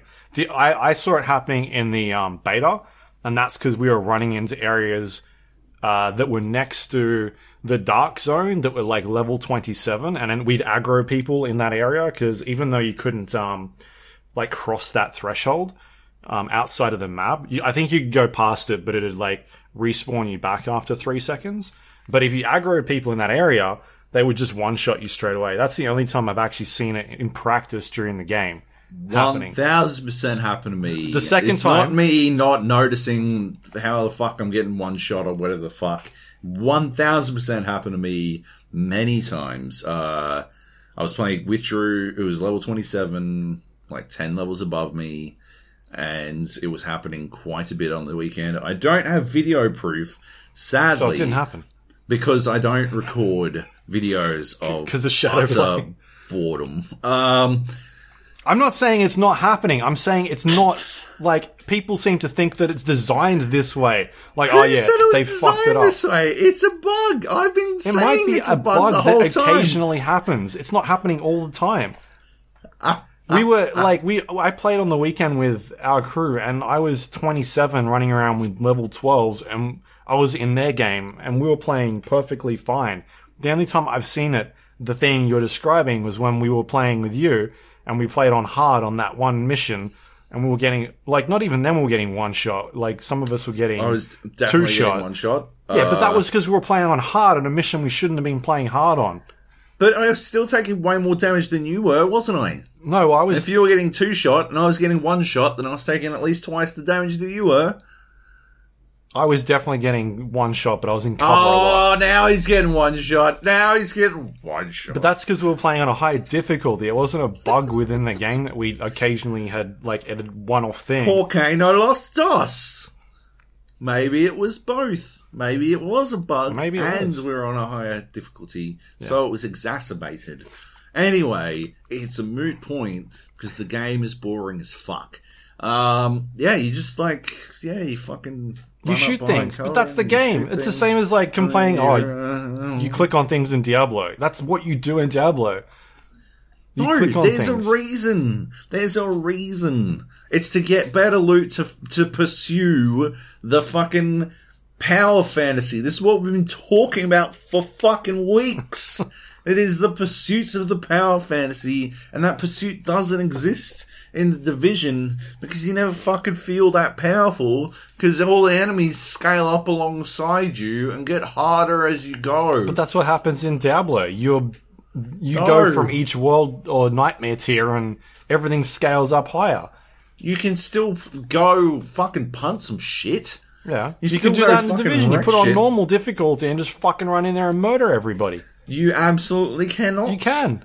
You can't. We were I doing was- it last night when I was playing with the guys. Me and Kleb were we- wearing Oh, world. Yeah, once you finish the game, once you play for 40 hours, you manage to get through the end. Oh, now you can fucking do it. Now you can go back and fucking pump whatever the fuck you want. But that's the same as Diablo. You can go back to normal difficulty, or you just You shred everything all the time in Diablo. You're No, just you like don't. fucking skeletons dead.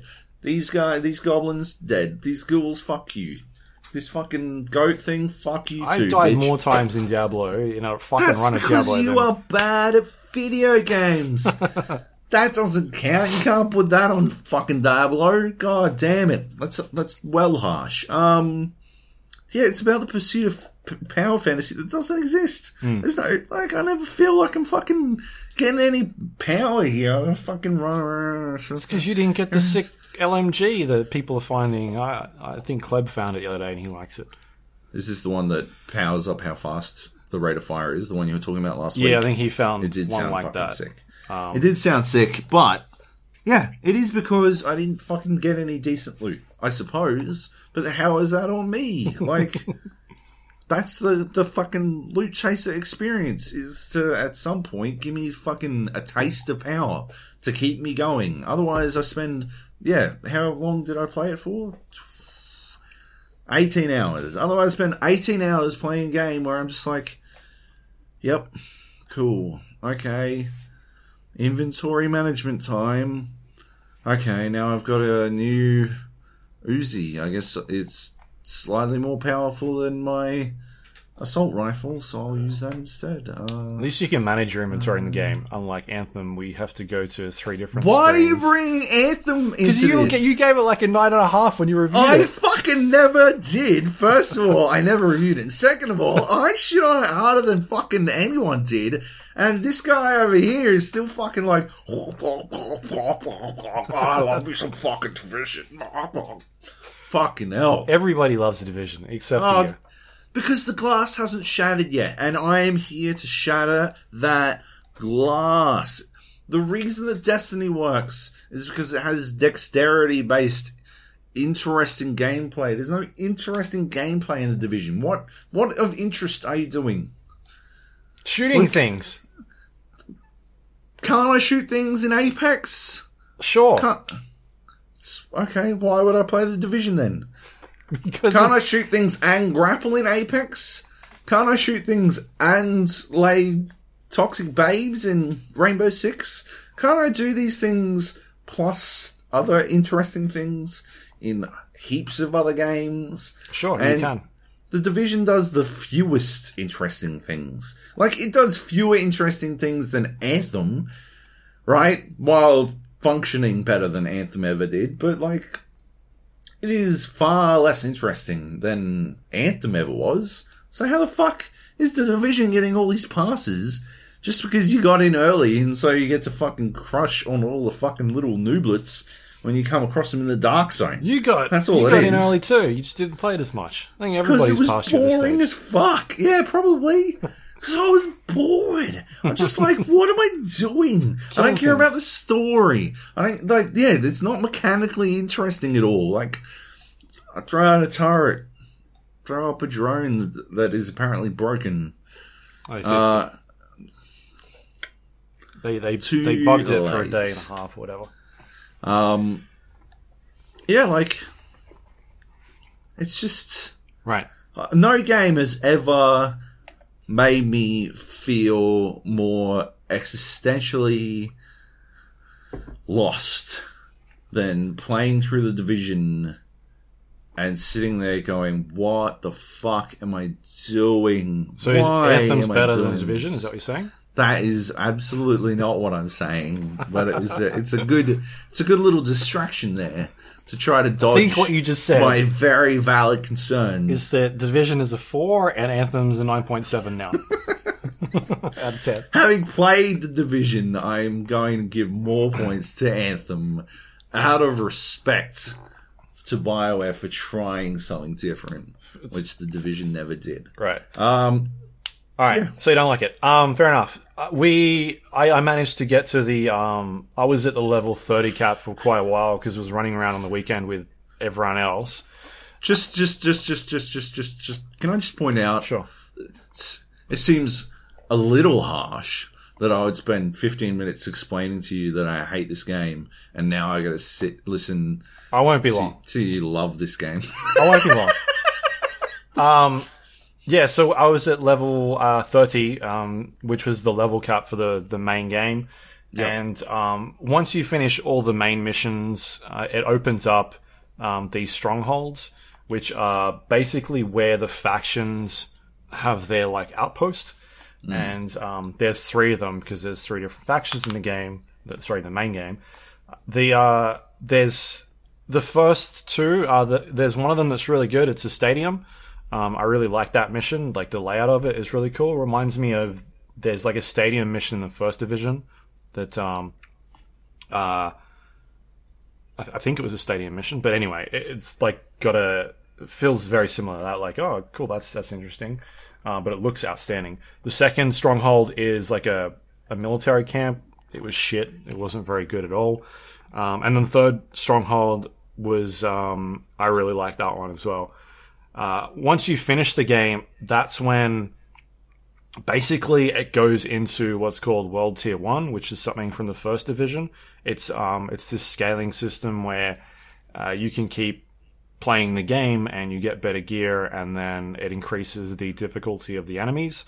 Um, what also happened is uh, the entire map gets invaded by a new faction called the Black Tusks. I talked about this in my preview, and pretty much the entire map goes back to them taking control. They take control of all your settlements again and outposts, and so you can, and so you can you go out and you start replaying the main missions from the earlier game. It's the same locations, but the objectives are different, and there are different um, uh, enemy types. And so the actual environments are the same, but the things you're doing in the missions are, are different, and um, it gives you a bit more things to do there. There, uh, the loot gets given a gear score now, so you're no longer level 30. You, you're grabbing gear that's now like in the hundreds, and once you get to a certain gear score, then you can start doing um, the strongholds again, and that once, as far as I'm aware, because I haven't done that part, but once you start completing these strongholds, it pushes you up another difficulty scale, and um, and, and then you can go out and basically keep increasing the difficulty of the enemies out there. It There are throws like it, five tiers, right? I think at the moment there are five, or there could be four, um, and they're releasing a fifth. I'm not 100% sure on how that works. Uh, but there are like new missions that open up, like side missions that gives you to do. I haven't done any of them yet. Um, and from what I understand, there is an extra stronghold at the end of one of those tiers as well. So a brand new stronghold mission. Um, but yeah, it's not it's not exactly like it's not replaying those same missions again. It's you go in there, you're in the same environments, and they're giving you different like objectives to to go and do. Uh, for example, like the first mission is I think that hotel, and um, one of the key fights in that hotel is you get up to the roof and you sort of at the first the first time you play it, you're up on those benches up the top, and you're you've got guys coming through near the um uh near the doors, and then there's like a not a jacuzzi, a fucking the thing in the middle. Um, Water feature. yeah, there's a thing in the middle anyway.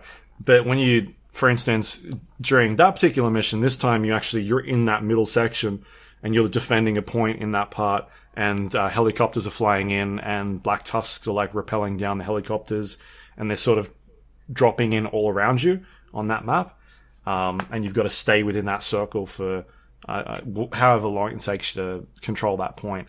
Um, so that's, for instance, like one of the the ways that that mission changes up in particular. Um, I haven't played a lot more in terms of the other content, but from what the other guys are saying, that it seems to play out that way on all the other missions, and there's things that open up and whatnot. Um, I haven't checked out any more Dark Zone content. Uh, I don't know how that sort of changes in the other the other areas. I've only really seen the one uh, at the moment, and I haven't played any multiplayer yet or any of the raids. I don't think the raids are up. I, I think they're coming soon, but um, I I like what they've done with the end game. Like there is there's brand new content that you haven't played before, um, and there's sort of like it's not like you've finished it and it's harder difficulty now. It's like no, we're going to change up the actual missions and how they work. Like they're actually trying something. Yeah, but Different. like they're they're doing different missions, like all different missions in the same locations. But are they doing stuff that you haven't done before? Um, I don't know Have you because I've only played a circle before, I've only played the one map, so I don't know. right? But in the one that you had played, Well, the thing that was different with that one is that we were in the middle of a fight, and then fucking guys started rappelling from the top of the roof. Like, uh, like oh, okay, I hadn't seen that strategy come out. Um, and they bring out the Johnny Five robots from Short Circuit, and and then it's this thing of all right, now how the fuck do we fight these things? Like, what's the like, what's the strategy behind them? And we eventually figured out that you can shoot the tracks out on these Johnny Five robots, and um, it's got two tracks on the sides, like a like a tank, uh, or like a Johnny Five robot from the film. Yeah. And you shoot the tracks out, and I think it stops it from moving, and then all of a sudden now it's now like a stationary robot, and you can start flanking it and whatnot. But yeah, it was it's the thing of like it's throwing new enemy types at you, and all right, well, where's the weak spot? What am I aiming for? you didn't say new enemy types. yeah, You the- said they were repelling out of fucking helicopters, Well, which they're a new may as well be a fucking monster closet as far as I'm concerned. you know, the, there's the factions in the main game. There's three factions. They all behave differently. You know, you end up with different types of enemies, and you try and figure out what the weakness is or how to approach them. And this new Yeah. new faction is the Black Tusks, and they have again they're like a military based faction who behave differently and have different um, body armor types and and you know different robots. These fucking Johnny Five robots. And yeah, and then it's the thing of all right, how do we beat these? What do we do? What am I shooting at? We spent like a good half an hour trying to figure out how to fucking kill this robot. I mean, we were killing robots, but we were like, where is the weak point on this robot? Like, what am I supposed to shoot at? Um, and so it was a thing of trying to sort out that, like, solve that problem. And then once we figured that out, it was like, all right, well, we know how to deal with these things now. Um, for next time, we know exactly what to to do to approach that. And that's kind of what's going to be interesting when the raid comes in. Like, are they going to throw in a new faction? And all of a sudden, it's like, all right, now you've got to try and beat these guys, but each one's got their own like behavioral one. Or is it just going to be Black Tusks again? And like, what's the raid content going to be like? Anyway, I, I like the fact that there's stuff in the game so that when you finish it, when I spend 40 hours playing that game or 30 hours, like there's new content. It's not just the same shit on a harder difficulty. It's new missions or different types of missions, stuff that I haven't seen before, new enemy types, um, which is a good step in the right direction for a live service game that I don't think. I mean, we we we haven't seen done before really in games, and that's what Not from the get go, yeah. and that's what like a lot of games are getting shit for now because people are powering through these games in three days and then they get into the end and being like, well, what now? I mean, they have spent 40 hours playing that game that people normally don't do. Um, but they're the they're like the, that's your fan base, right? They're the people that really like these types of games and want to keep playing Yeah. and see what more else there is to do. And when they get to the end, they're like, "Well, this is shit because there's nothing else to do." But I think I think uh, it's done a good job of having a shitload of um, uh, content to do. Um, what I will say is I don't like the fact that once you hit level 30 on the main game, there's really not much else to do in terms of progression. I think that was my fault purely because I was I spent like two days two days over the weekend with lower tier players so that when I hit that cap, I'd hit it too early. Um, because I was running around like with people that were lower than me, so I was replaying missions I'd already played. I was capturing control points or doing you know all these side tasks, and then I got to the end of the game. And it's like I'm not really progressing any further because back in my game, I need to go and finish the strongholds, which aren't lo- like they're not unlocked for these guys because that's the the last part of it. Um, and so I wasn't getting anything out of other than um, money, money or gear to sort of break down for parts because I'd played 15 hours past the point where I was supposed to finish the game already. Um, so that was a bit disappointing.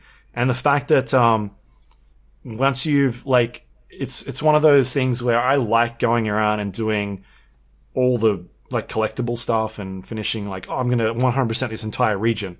And then once you get to the end game, none of that shit really matters because it gets invaded by this new faction, and then they take control of all these points. Um, you can Yeah, still that'd feel sort of like a bit of a dick punch. Yeah, I mean, you can um, definitely fast travel around the area still, but it's not um, like all the things that you've taken control of have been taken over again. So, like, Yeah, once you hit that cap, right you don't need to focus on 100%ing everything. Um, it's fine to just just to keep, keep going. The the leveling thing is my that that was one of my big problems was that I was ten levels above like a bunch of the people who were playing, and ten b- levels below a bunch of others. So like I was eighteen, uh, you were thirty, Kleb was thirty, I was was twenty seven, uh, and then below me was like Bear and Praetorian and like those guys. They were all like ten levels below me, and so I wound up in this position where I'm like, I remember I was like trying to convince you to come power level me through. And Yeah. You're like, I don't want to go play the same shit again. And so I'm like, okay, But this is where that's you didn't stay So- and listen. so if I go and then play with the other guys, I'm gonna have to go and play all that other shit I've already done again. So like, it's basically the same as fucking Division One as far as I'm concerned. No, like none you- of the level thirty players want to play with me because I'm too lower level, and No. I don't want to play with any of the low level players because they already done all that shit. This is That wasn't what we said. functionally identical. You It's you didn't said. listen. What? You weren't listening because you disconnected straight away. I'm like, why didn't he listen? I I you, I didn't. So I was doing those strongholds at that stage. I'd been like replaying the same missions over and over again. I got to the point where I wasn't like making any progress in my game, and so you should have came and played with us. I couldn't. You could. You can jump into. I can't into do strongholds. You No, I can can't. if we've already unlocked it. It's fine. The game is like in big fucking red letters, locked until level thirty. So how would I figure I'd be able to? But if you're jumping into our game, it's okay. I get dragged up to level thirty. Yeah, and and the the the game works pretty well in terms of um, uh, like saving your progress. So if you're completing missions where you're not actually up to that stage in your game, once you go back and and like get to that stage, it'll go, oh, he's already done that. So you'll finish a mission, and it's like, well, all right, strongholds are unlocked now, but he's actually already done these, so they're all completed as well.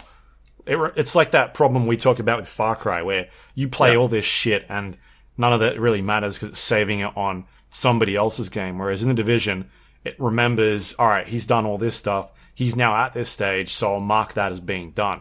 My what we were trying to tell you is that you come play with us, like jump That's into our you- game. You, perhaps four hours later, you would have gotten to that point. But I didn't particularly feel like wasting the rest of my life waiting for you to get there.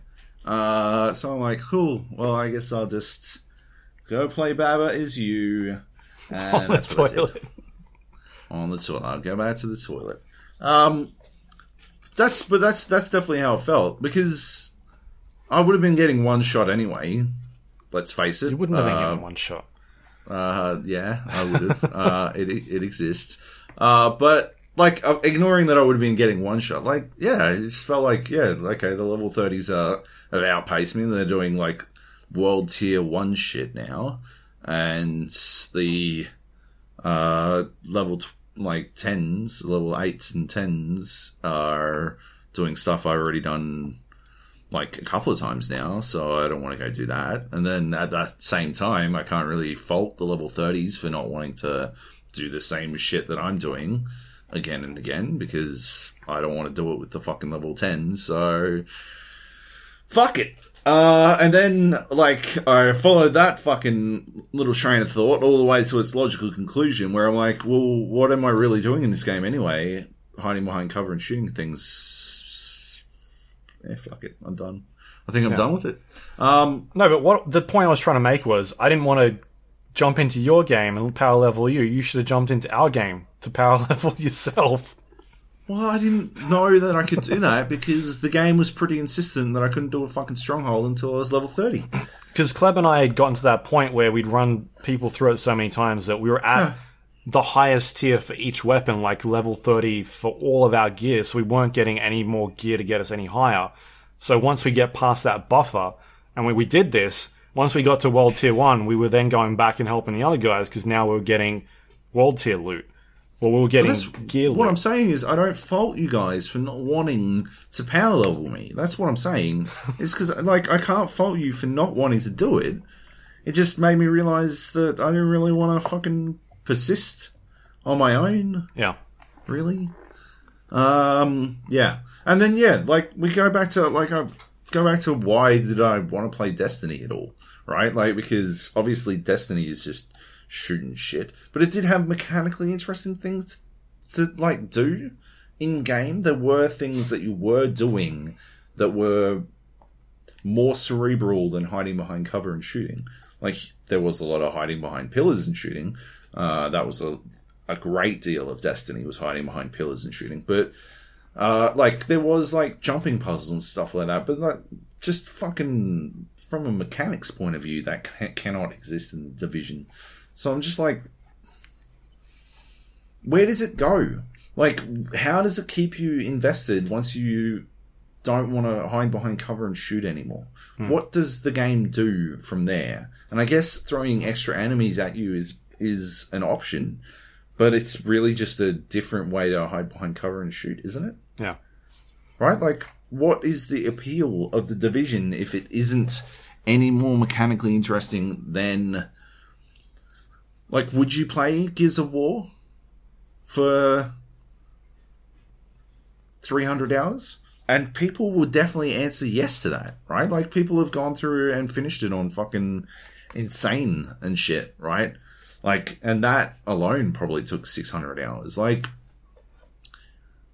I, I think I think I finished Gears of War 2 on Insane in one, like, in crazy fucking 70 hour. No, it wasn't Insane. I think we did the second hardest and then we gave up on Insane.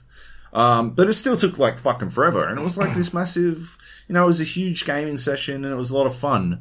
But at the end of the day, what I was interested in was playing with friends. Right. It wasn't playing the game, right?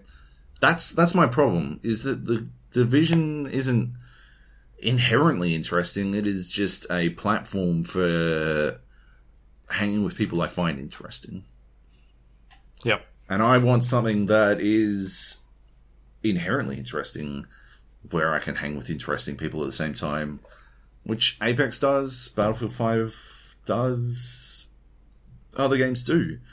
Uh, I assume Borderlands 3, when it comes out, will not necessarily have anything more mechanically interesting than, uh, you know, hiding behind pillars and shooting. Uh, but then, then again, like mobility has always been a pretty big part of Borderlands, so there's a decent chance that we'll have something, at least something.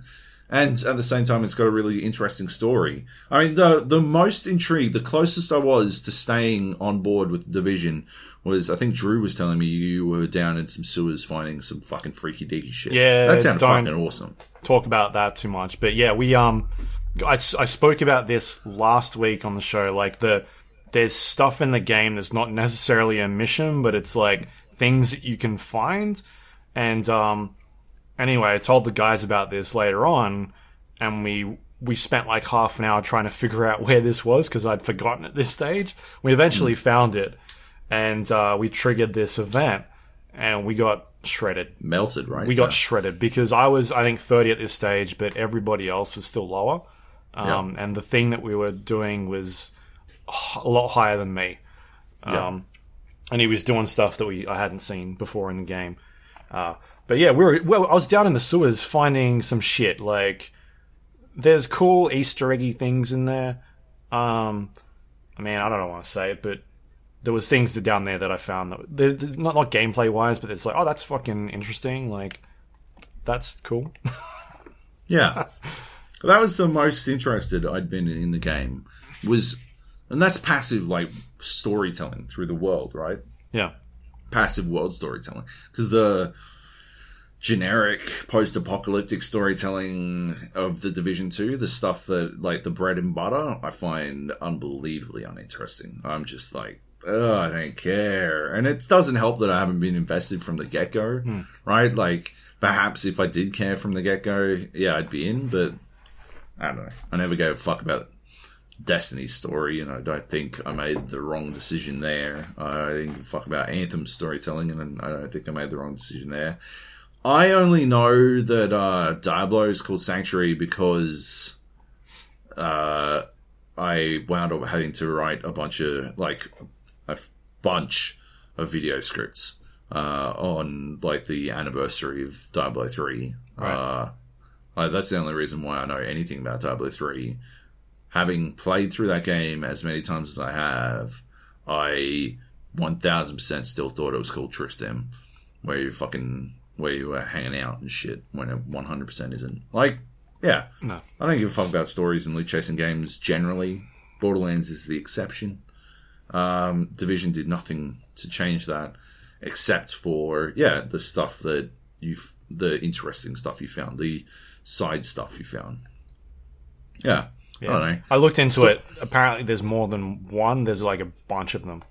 Oh, yeah. Um, but I haven't even until we can figure out how to do this first one when we get a. you don't th- you don't think you could do it now Um, with your world tier gear?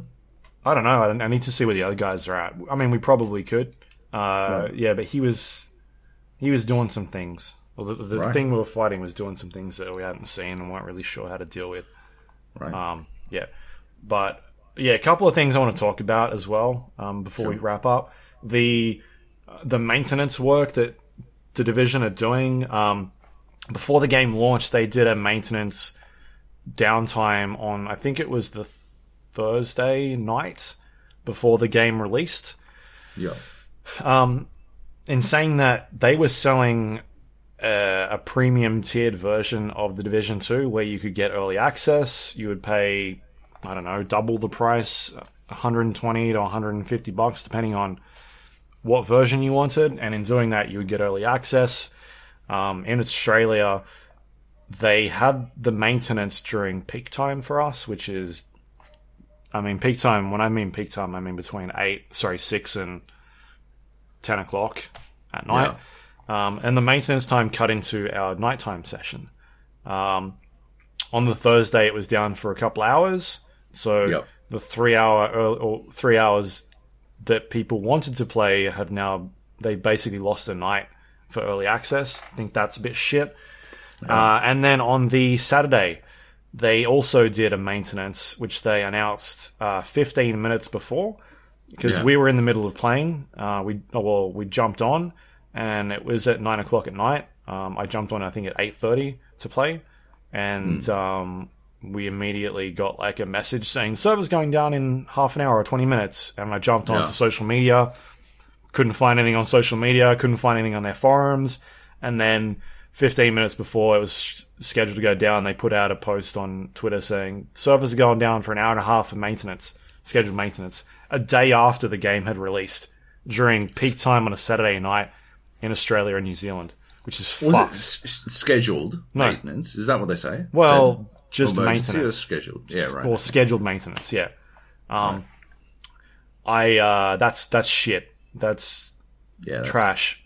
Um, they should have been prepared for that. Like, I understand you have to do maintenance at some stage, but man, either schedule it out for better times, um, push it back a couple hours. So I think at that stage it was five o'clock in the morning in Canada or something like that. Like, man, Right. just yeah, think about it a bit better. Um, There are other games out there that have done a better job in terms of maintenance, and to do it the day after the game's come out, like the game hadn't been out for 24 hours officially, and Yeah, they're it must taking have it down. Some, some sort of fucking security thing, right? Sure, but That had to be it. I saw the creative director talking about it, and um, it's something they said they were going to discuss, but probably nothing will happen. Like that was the Yeah. general vibe of the way they were talking about it. I think it's I think it's trash. It's shit. Yep. So yeah. Anyway, Cool. that's it. Um, should we go on the next game? Is that Yep. That's it. Uh, Sekiro That's Shadows Die Twice uh, is the new game from From Software, the Tell me it's garbage. Tell me it's garbage, damn it. the creators of uh, Just say it's garbage. Dark Souls, Demon Souls, Bloodborne. Tenchu, Armored Core, like a fucking ton of games. Yeah, uh, but I guess the the Soulsborne series has really been their uh, the thing they've been known for the last couple of years. couple of years. We've seen a lot of AAA developers really um, try and inherit their combat style. Uh, for a while there, everybody was really going after Batman, um, Arkham, the Arkham games, and then since then, everyone's like, let's go after Dark Souls or Demon Souls or or Bloodborne because they have, um, I guess, made one of the or the best combat system in today's generation of games. Yep. If anybody doesn't know about those types of games, they're extremely hard.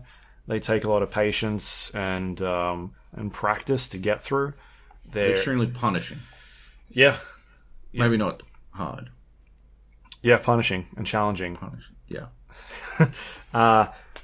Sekiro is a game that is different to those types of games. It's not an RPG. Um, it's an action game, and th- there's no there's no leveling of points into um, vitality or damage or stamina. Like you're not gaining levels and being like, all right, where do I put my points into? It's none of that. It's very very basic in terms of um, those types of mechanics. So I wouldn't call it an RPG. I'd say it's a single player action game. Um, You are playing an actual character who is a ninja Yep. that gets their um, arm cut off and is eventually rescued and wakes up to find their arm has been replaced with a prosthetic arm and it has special abilities that you can attach to it. Um, and your your goal is to, I guess, Like Bionic Commando. basically, yeah, I see. uh, your your goal is basically to to go and um, uh, try and find out who has done this for you and, and work your way up the chain and go save the the lord of this um, this this city. Um, and there's a bunch of weird, wacky shit happening. It's it's it's not. I mean, it's got this 16th century Japan style going for it, but it's not grounded in like history. Um, Sure. it's got that style and look, but it's still your uh, fantastical environments and weird characters that you come across. Um, everything generally looks pretty human. You're not really coming up against weird types of monsters or anything like that. It's still pretty grounded in terms of that sort of thing. You're not, f- for, the most part, you're not fighting against like fucking skeletons the entire time. Um, th- for the most part, they're you know Japanese warriors or ninjas and whatnot. And um, being a ninja game, they change up the combat quite a lot, which is something that From Software likes to do in in these games. Which um, Dark Souls sort of set this combat system up. Bloodborne changed it quite a bit by adding your your gun. Uh, they removed the ability to to block things and replaced it with a, like a parry system where you had to shoot stuff in time. Um, and then this game has changed it up even further, where you are wielding a, a, a sword, and there's like a, a parry blocking system going on with um, with like a metered bar that each person has, either yourself or the enemy that you're fighting. And each time you strike an enemy, you are either damaging them if they unsuccessfully do not block, or if they manage to block it, they take on a bit of uh, this, like their meter sort of grows over time. And if it gets to a point where the bar gets full, they are staggered, and you can do a, a like a death blow on them, like a high tier amount of damage. Um, so you've basically been replaced by a sword and shield, and you're now blocking things with your um, with your sword, and there's no longer like a stamina bar. That's more or less like your your posture. And if your posture gets full, then the enemy can do a high tier damage on you. So it's sort of like, do I roll out of the way or am I blocking at this point? Like if I try and block again, I'm gonna go past that threshold and be in a lot of fucking trouble. Um, so you've really got to manage like when do I block, when do I parry, or when do I roll out of the way. And if you manage to do like a successful deflection, which is sort of like a quick time event, um, you've basically got to wait for them to strike you and then time it correctly. And if you manage to get the timing right and pull off one of these blocks, it fills up the bar like significantly, and um, you'll be able to counter them sometimes with uh, a death blow and do a high amount of damage. So, yeah, the the the actual combat is completely different from from uh, Dark Souls. Um, I am the type of person that plays Dark Souls. I've said this before, Sword and Shield. I like to just Yep. hold my shield up, take a bunch of stamina damage, and then figure out, all right, I can roll out of the way and just hit someone. You can't do that anymore. You've got to time these blocks correctly. Or if you don't time the blocks correctly for a good deflection, you'll take damage. Uh, so you've really got to watch these movement sets of these enemies and figure out exactly when to hit that button. Um, and in true, you know, from software style, the enemies you come up against all have different move sets. You've got to learn how they behave, how they're attacking you. Um, like what do, what are the what are their tells? Like what what's their attack pattern like? Do they hit? Do they swing twice, stagger forward, look like they're not going to swing, and then all of a sudden, like it's really quick, swing at you like unexpectedly? You've got to try and learn these um, these things that they throw at you, and um, and so that's like where a lot of the challenge in the game comes from. It's about learning all these characters that you face up against and and trying to figure out how to approach them. Your um your character does not take a lot of damage at all. Um, probably two to three hits and you're you're pretty done. Right. It- uh, on most cases, sometimes if you come up against a boss, it's yeah, two hits and you're finished. But the mechanic, and it's in the title, is called Shadows Die Twice. Um, your character has this ability after they've woken up, who is able to resurrect themselves after they are killed. So you get a, a death prompt that comes up on the screen, and um, and if you have enough meter build, you can resurrect yourself and come back to life. And the way it works is you'll have a little notch on the screen, and if that is full, um, that's what allows you to resurrect. And as the game progresses, you can get multiple of these uh, throughout Right. the game. And the way you build it up is by uh, by killing things. And so you'll have to go through a, a dozen enemies before you fill up one of these bars. Um, generally, if you've got more than one, I think by default the one is always there, um, but you can't resurrect and then be in a fight and then die straight away and resurrect. There's like a limit on how you can do that. I think um, if somebody kills you, you've got to actually go and kill that thing that killed you before you can resurrect again, or at least wait a certain amount of time. It basically like crosses it out. It says you can't resurrect until you've done this thing, and um, so there's a bit of like you know, skill to it. You can't just sit there and keep constantly resurrecting over and over again. Sure. There is a uh, What happens if you die twice? yeah, so there is a, a punishment system. If you end up dying, you come back to life, uh, back at your spawn. So exactly the same as as Dark Souls Bloodborne. You're you're respawning at these idols throughout the game, which is Right. basically a bonfire, and um, you lose half of your experience and half of the gold that you're carrying. Um, the way experience works is uh, you're not you're not collecting souls per se. You're just collecting experience from things you down. Each time you fill a meter in your experience bar, it ticks to a point up. So um, you start off at zero. You get fill up the meter of experience. You go to one, and at that stage, once you hit that next uh, sort of tier, that you're safe. You're good. You don't lose any experience. So it's only while you're going from an entire bar that you lose half of that experience. Um, sometimes there is a uh, there's a mechanic in the the game called Unseen Aid, and I think by default it starts off at about thirty percent. If you manage to trigger an unseen aid, unseen aid, then you have a chance to not lose any of that experience or gold. and each time that you um, trigger that and you die, the um,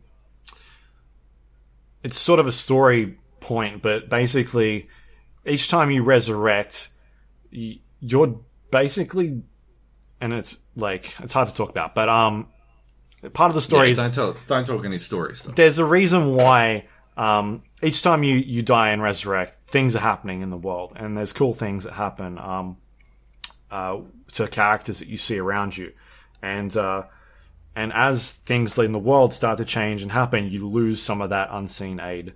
Uh, it's kind of like the dark, I guess, in Dark Souls, the first couple where each time you respawned, you would lose a bit of health bar.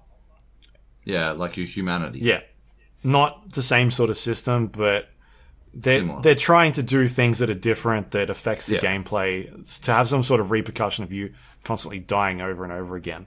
Um, so anyway, you're gaining yeah you're gaining experience. There are skills in the game that you can find and unlock. There there's like a um, like a, a special move that you can do and you can assign like through this skill tree in the game uh, that special move to a button. And as you progress further and further in the game, you can get um, uh, like better special moves, but also like upgrade your character. So Right. it might be um, uh, your artificial arm that you got, your prosthetic arm, can have different uh, abilities, and you're able to upgrade some of those abilities through the skill tree to make you stronger and better. And that's kind of where the, uh, I guess, the Dark Souls mechanic comes into it. Rather than you putting points into um, vitality or stamina or damage and whatnot, you're putting them to your your move sets. Being able to do different moves within the game, or being able to power up some of these abilities, um, and that's how you become more powerful. And so it could be things like, for instance, one of the the prosthetic arms that you can get will shoot fucking fire out of it, and that's how you can do fire damage to people. And Right. one of the skills might be, um, all right, you can, in order to do this fire damage, it costs uh, sort of like a, um, it, it costs a resource. So if you want to think about it, like in terms of Dark Souls, it'd be like mana or something like that. Um, I didn't play Magic in Dark Souls, but I'm, I'm assuming it's mana. Anyway, it, Sure. it costs a resource, and and you might be able to update the skill points so that you've got more of that resource to use within the world. So rather than you being able to use it three times, you now use it four times, and um, the same goes for like there is a, a health potion that you can drink, and you can level up this health potion. It's an Estus flask, but it's not called that. And uh, you know, at one point you're like, all right, I want to put a point into this part of the skill tree, and it means that I can heal more um, when I take Yeah, a sip. yeah. Very, very similar. So So it's, it's skill tree focused as opposed to leveling up focused. Yeah, so you're unlocking these skills, and throughout the game, you find different like texts, and all of a sudden now you've got other abilities that you can do. Um, Right. there are these enemies that that are attacking you. I talk about death blows. Sometimes they've got um, sometimes they've got these special move sets that you can't actually block. It'll it'll come up on the screen like a again like a quick time, and you'll be notified like, hey, this is a thing that you cannot block. You've got to do a particular move in order to get away. Um, sometimes it could be like you've got to roll out of the way, or you've got to jump, or um, in order to deflect it. Whereas if they hit you, then they're going to do a significant amount of damage on your character. And so as the game progresses, you'll start to learn some of uh, some of these move sets that can counter these uh, like death blows towards you. And so all of a sudden, at the start of the game, where enemies are doing like a specific move on you, it might be like a thrust. They'll thrust at you with a long spear. At the start of the game, in order to dodge that, you've got to roll out of the way or sidestep. Um, but as you progress, you'll get a, a, a skill that allows you to counter that. So all of a sudden now, if they thrust at you, you know that, oh, I've got to press B to step in towards them, and he'll counter that with his own move, and then you'll do damage instead. So as you start leveling up your character, you get more and more move sets added to your arsenal, which allows you to deal with other characters and their moves. It's sort of like a, a scissor paper rock system where if they do this specific move to you, what do you do to counter that? Like what's what's my my thing that I need to to beat that? I might not have it yet, so I've got to dodge out of the way. But later on when I get it, I know I press this button it, and it's again another quick time thing. You've got to do it in the perfect timing. But I counter them with a huge amount of damage. Um, Yeah. So, yeah, there's no point based system in the RPG. A lot of skill trees, and that's the same with your prosthetic arms and whatnot. You get a bunch of um, upgrades to that. You're not out there finding gear. You're not finding new swords. You're not finding new armor. You're not finding um, rings to to make you stronger. You're finding these prosthetic arms that you can upgrade, and it allows you to do different skill sets, like uh, the the fire move that I told you about, and um, and then on top of that, you can then upgrade. You can find like recipes to upgrade those um, those specific devices, and it's not necessarily like oh it gets more powerful. It's like it makes that weapon behave a little bit differently. So um, it could be a little bit more powerful, but it's like oh well this now does it this way rather than like maybe my fire cannon now uh, shoots out in a circle as opposed to the thing like a, a radius in front of me um, as as an example. I, I haven't done that but you know there's like a there's a there's like a modifier to the to the way that those prosthetics work and throughout the world which allows you to um, take on things a little easier.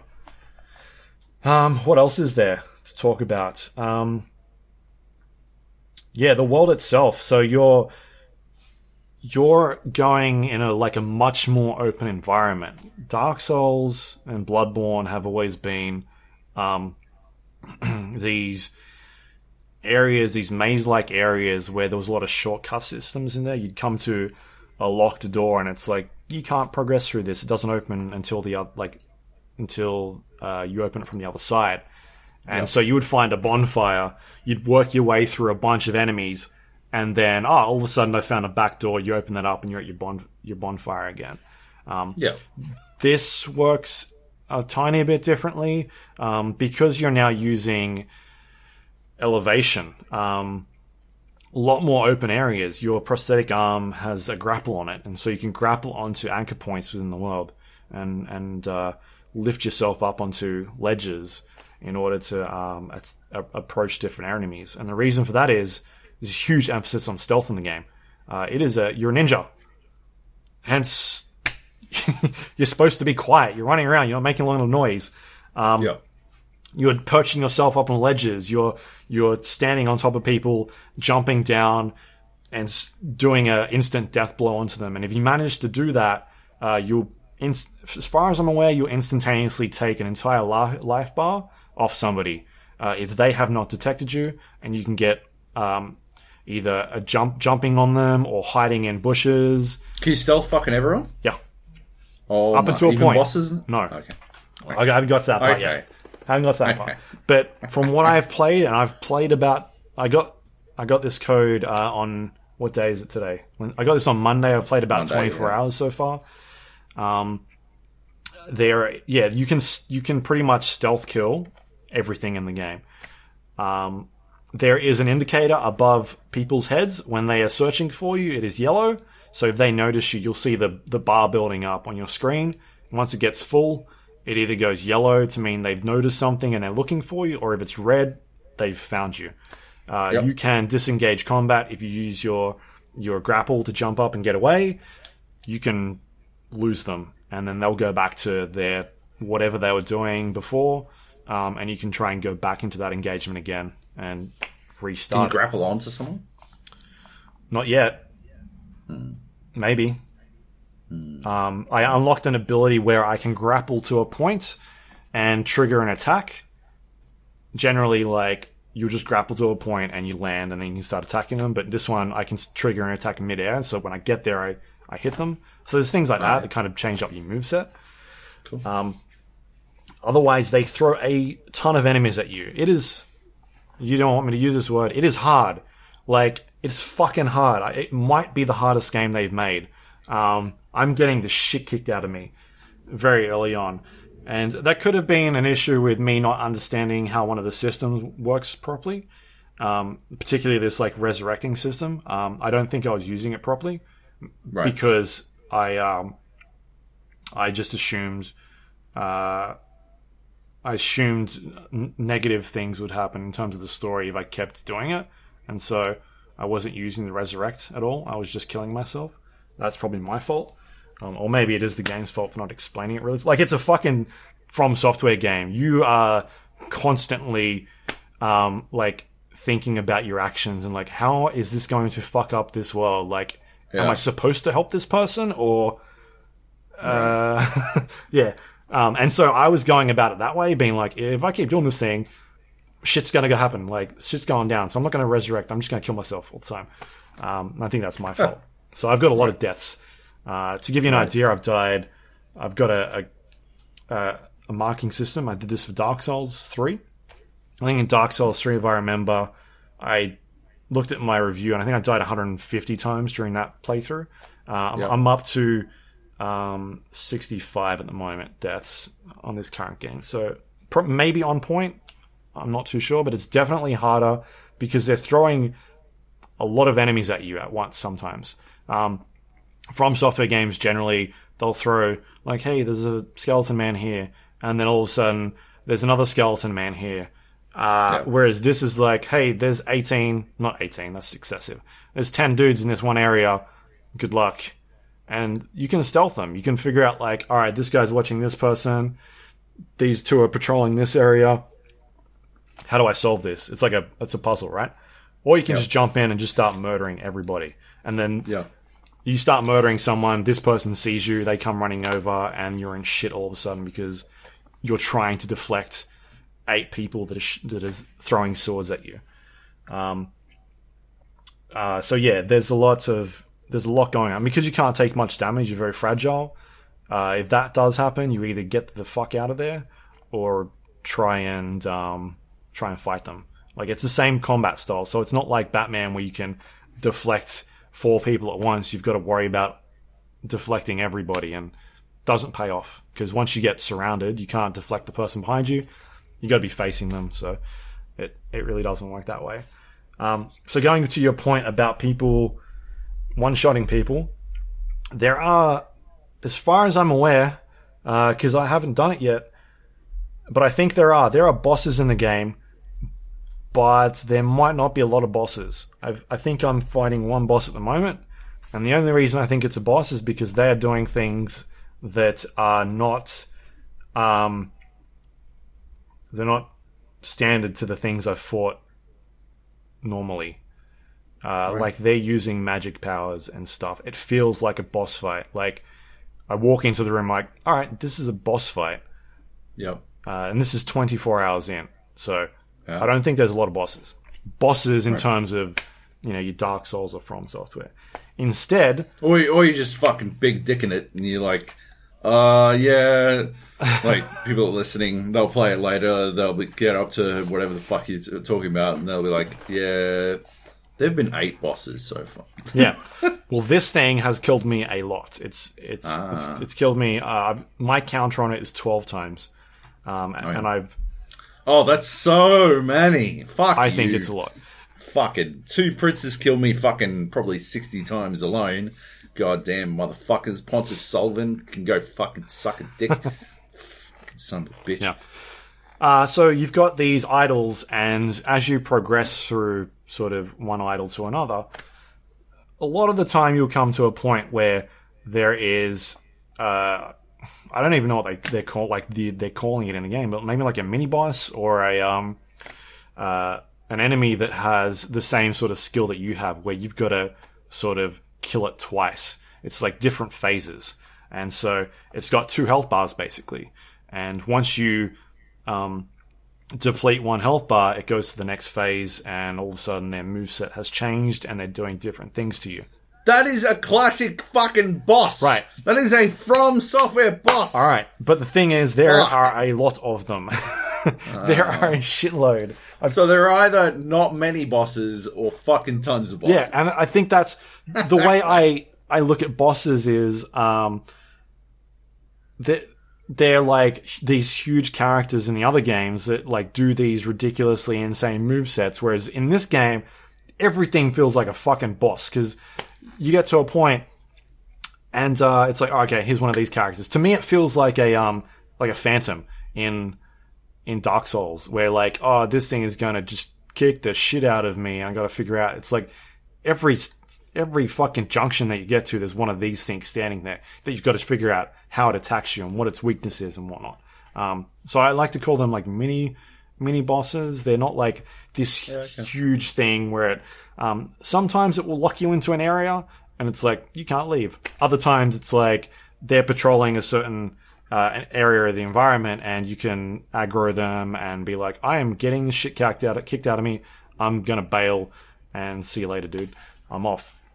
And so you uh you basically kill one health bar, their moveset changes and they they go again. And for the most part, they're samurais or they're ninjas. They're just um you know they're just walking around, just doing their thing. You can tell when you look at them because the it'll show you on the health bar that they're they're something that you're gonna have a bit of a struggle with. Right.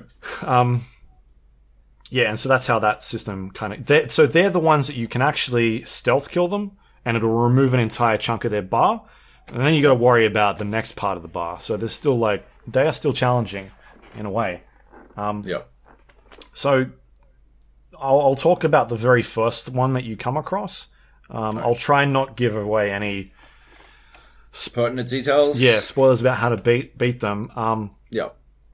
but you get to a point in this at the start of the game where you run into two guys that are talking and there's an eavesdropping system in there where if you get close enough to um, uh, the indicator on the screen you can listen to them.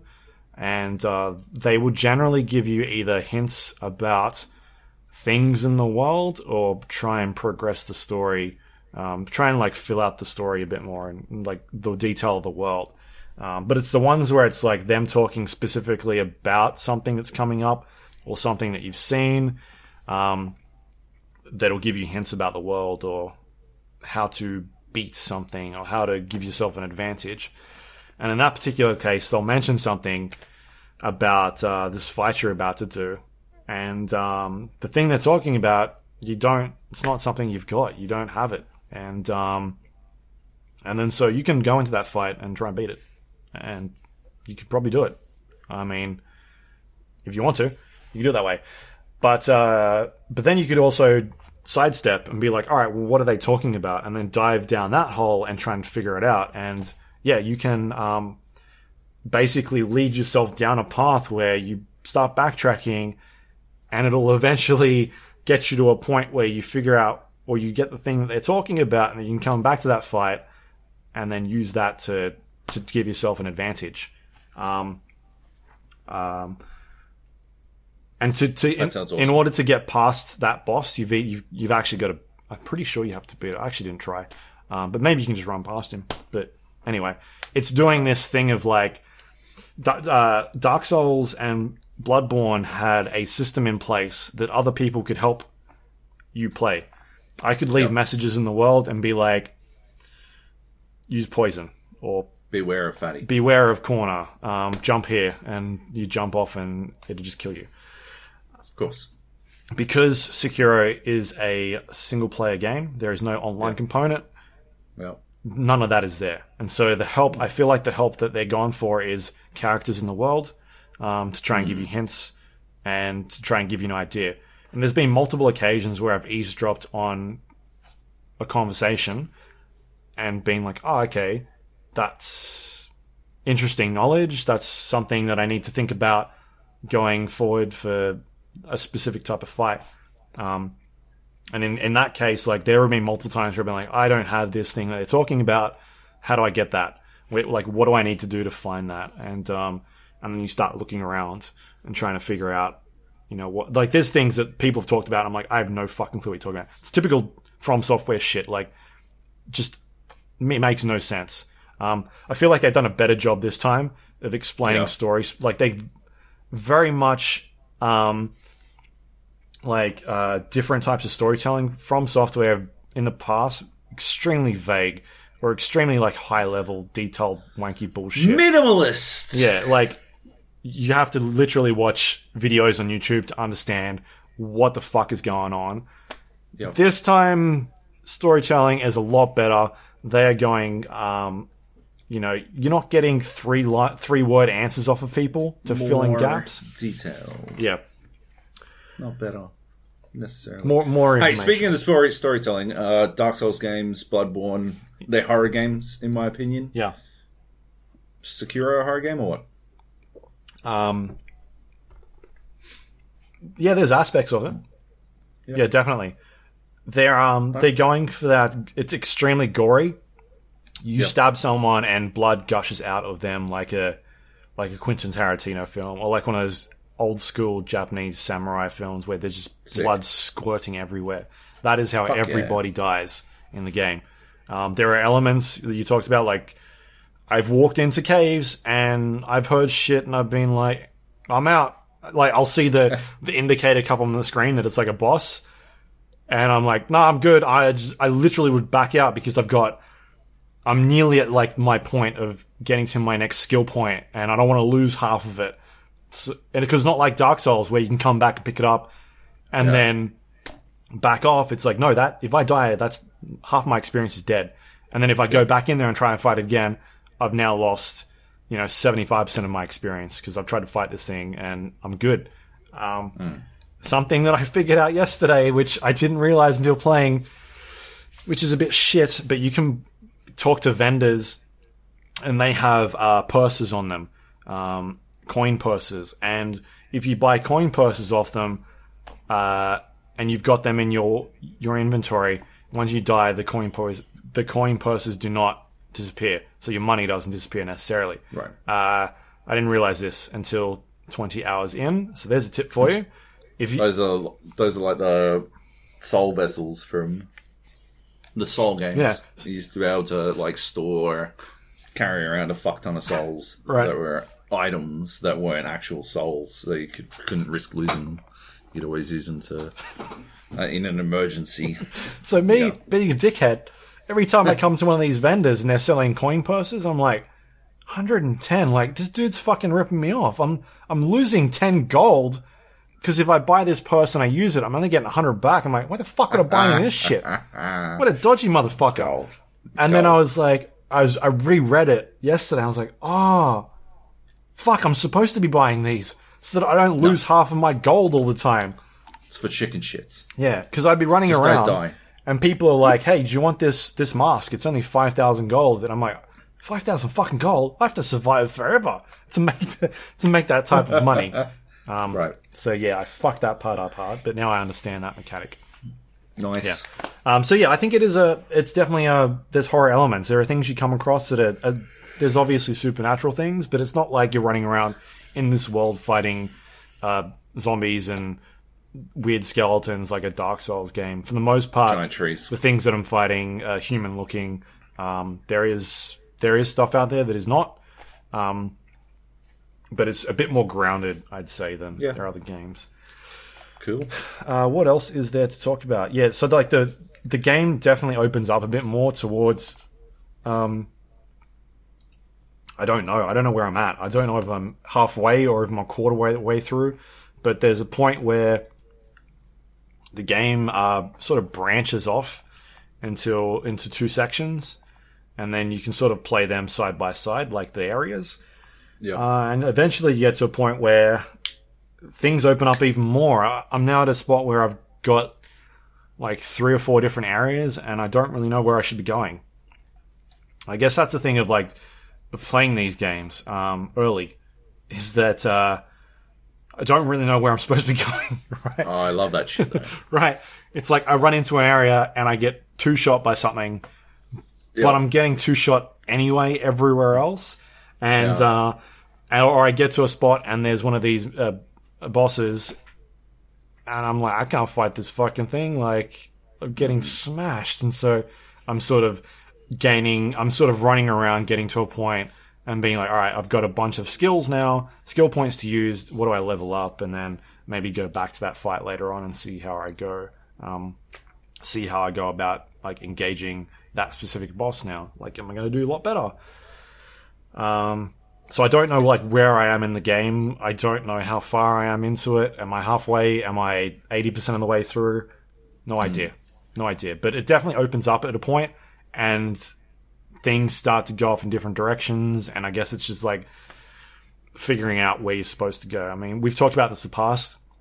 we played like Dark Souls, I think it was two, and had the ability to look at guides because um, I think at that stage it had been out in Japan for maybe a month, and so the Japanese community had really figured out a lot of that stuff. And so if you do get stuck, you could be like, oh, well, what do I do now? Okay, I go here, and this is the path I'm supposed to take. Whereas when we played Dark Souls three, we got that three weeks early, and we had to figure it out for ourselves. And that's Are you in like a Facebook group with other people who've got? it? no, I'm literally playing this alone at the moment. It's You should you should at least find one other person who's playing it or something. yeah, because fuck, man, yeah. It's at, at the very least you can bounce off. ideas Uh, or something. Yeah. Uh, you guys having a lot of trouble? Like, because I remember for Bloodborne, it was like me and uh, sorry, I think it was Mark Serrels and there was one other person in the fucking in our group. Um, and yeah, we were like, it was like, uh, are you getting fucking punted by this giant dog? And I'm like, yeah, man, this dog is fucking me to death. And then the third person would be like, nah, I haven't had any problems. Um, might have been Lucy. I definitely talked talked about it with Lucy O'Brien from IGN like a fuck ton. Uh, that was early. It might have that she might have we might have had a different. I don't know. I was in a couple of different chatty groups, but yeah, it was like real good to just like gauge whether or not you you and it was actually really interesting as well. Uh, like I fucking I one shot uh Father Gascoigne. Yeah, right. Yeah, And so those dudes are all like, uh, I'm with it. getting fucked by Gascoigne. I'm like, oh, no, man, I don't have any problems. Wait till you get to Vicar Amelia. Oh, then you'll know. Then you'll know challenge because I'm like fucking up to attempt number 40 on Vicar Amelia at this point. And then they roll roll up to Vicar Amelia and they're like, oh, yeah, she was she was super easy. I'm like, the fuck are you talking about? How do you beat her? I don't understand. But uh, at the same time, I didn't want them to tell me how to beat her. It's mostly just really helpful to know that she can be beaten, that sort of stuff. Like, yeah, and yeah, you get a sense of your progress as well, like how you're actually moving through the world, uh, the game world, and stuff like that, which is always helpful yeah. hunt hunt out some other people who've got the game. Obviously, I don't, because why would you know? Why would you give Jobo a copy of the game? I don't know. Doesn't really scan. It's me. I only I only wrote a um I only wrote a review of Dark Souls three that uh that got emails from the devs saying it was their favorite review. Don't worry about it though. Don't worry about it. Wouldn't want him reviewing the game because he said he said bad things about the bad Call of Duty. But did you give it a ten? What Dark Souls three? Yeah. Yeah, I think so. Oh. If I didn't, it would have been because Steve didn't believe in tens at the time, and I was still halfway through trying to convince him that that's an idiotic No, I think you did. I think we both gave it a ten. I definitely yeah, I'm 10. pretty sure. Yeah, Um, yeah, that's the other thing we'll mention is that there was a news story going around uh, a couple weeks back, two weeks back, that uh, they weren't sending review code out for Sekiro. Um, Hmm. I would like to believe that that was true, and then they changed their minds. I don't know. Maybe it wasn't, but we were uh, we were told. I won't go into details, but we were told we were getting code. So, uh, and I've had it for a, a couple of days before release. I don't think it's Yeah. adequate uh, time for me to finish it at all. I think Dark Souls, we had that three weeks. It took me, I think I played through 50 hours before I got to the end. yeah, Sounds about right for me. For, between 40 and 50 hours. And that was like a proper completionist playthrough. Uh, like I was, Yeah. I was doing all of the side stuff um, to go. I think it was like 40 to 60 hours to, to do that one. So I don't Yeah. know, other than reading articles from way back, that them saying that Sekiro is the same length as a Dark Souls game. right. So me being 20, 24 hours in, I could Just I, I could be halfway, for all I know. Um, yeah, So I don't, I do not have a solid opinion on this game yet, which is tough because I have a review to write for it tomorrow. push back, man. Do I think it's better than Dark Souls three? At this stage, no. No, okay. Um, Why is that? Because you've sort of been pretty glowing. I haven't really heard any complaints. What do you think it's missing? Um, I think for me, the most part is just kind of struggling to understand uh, where I should be, like which areas I should be in, because and the, So feeling lost. yeah, feeling a bit lost and not knowing. Um, like at at least in Dark Souls, I'd get to an area and be like, oh, "I'm getting the shit kicked out of me. I can go back and farm this area and level Yeah. up." It's not too much of an option in this game because you're not getting. Um, I mean, in order to level yourself up, it's like, all right, this skill costs two points, and so you've basically got to level up twice to get this Yeah. skill point. Or it's like this skill co- costs six points, and so it's like, fuck, all right, six is a lot. like that's a ton for me. Like, I'm, I'll just casually point out that you should never be trying to level up for an area in Dark Souls. Yeah. Just casually point out that you should be getting good. yeah, you should Um, absolutely, but like understanding the move sets and whatnot. But in, Yeah. in this case, like it's sometimes required because the bosses will throw out moves at you, and in order to counter them, you've got to have that You've Got to have that, move piece set. of the puzzle. Yeah, right. Yeah, or You got to have the the rock. or like, oh, I've got to have this weapon because if I use this, it counters the thing that they're doing up there or the item. Um, that like there's items in the game, same as Dark Souls. Uh, they do a better job of explaining what shit does, which is good. Like a, a nice amount of text. Um, I think I've only come over one thing that was quite vague, and I was like, I don't really understand what this is. Uh, right. but I've figured it out at, to a point after realizing what it does. But for the most part, text is a bit more juicier. It doesn't feel like you need to go on Wikipedia to, to read up what exactly it does. Um, yeah, and it's the thing of like they'll throw these the bosses at you, the the ones with the two lives, and uh, there's eight mobs surround them. Good luck. Good luck Yeah. dealing with the, this this uh, this thing with all these people around them. In most cases, what I've done is I will kite them um, Yeah. to a different area if I can. For, uh, for the most part, the it seems like the boss will follow you a lot longer than the uh, the little mobs. There are still areas yeah, where they yeah, get to a point and they're like, "No, I'm not crossing that line," and they start backing up. You can't do damage to a boss and then back up to a point and then go back to where they spawned. If they get back to their stationary, like their patrol area, they'll go back full health. Um, Right. but that gives. Can you cheese it though? Can you? Can you? Have you got like shuriken you can throw or something? Uh, it seems like for the most part they will back up, so they're always in a blocking stance, Right. and you don't have enough for them to, to do any damage because it's not really doing any damage. You're just building posture meter on their bar. Um, Yeah. When you're doing that, you're not damaging them. You're just you're just basically building up this bar to the point where you can damage them or it staggers them. So there's that that's going on. Um, so there have been a couple of fights where I've either fucked up the initiation and haven't got that initial stealth move in, and so I'll just run away and then come back and reset them, or uh, or I'll kite a bunch of enemies around and um, try and kill them all and then take on the boss. Yeah. Um, yeah, I don't know. I just feel like like it's definitely good. Like it's a good game. I I think that uh, I think he's a genius.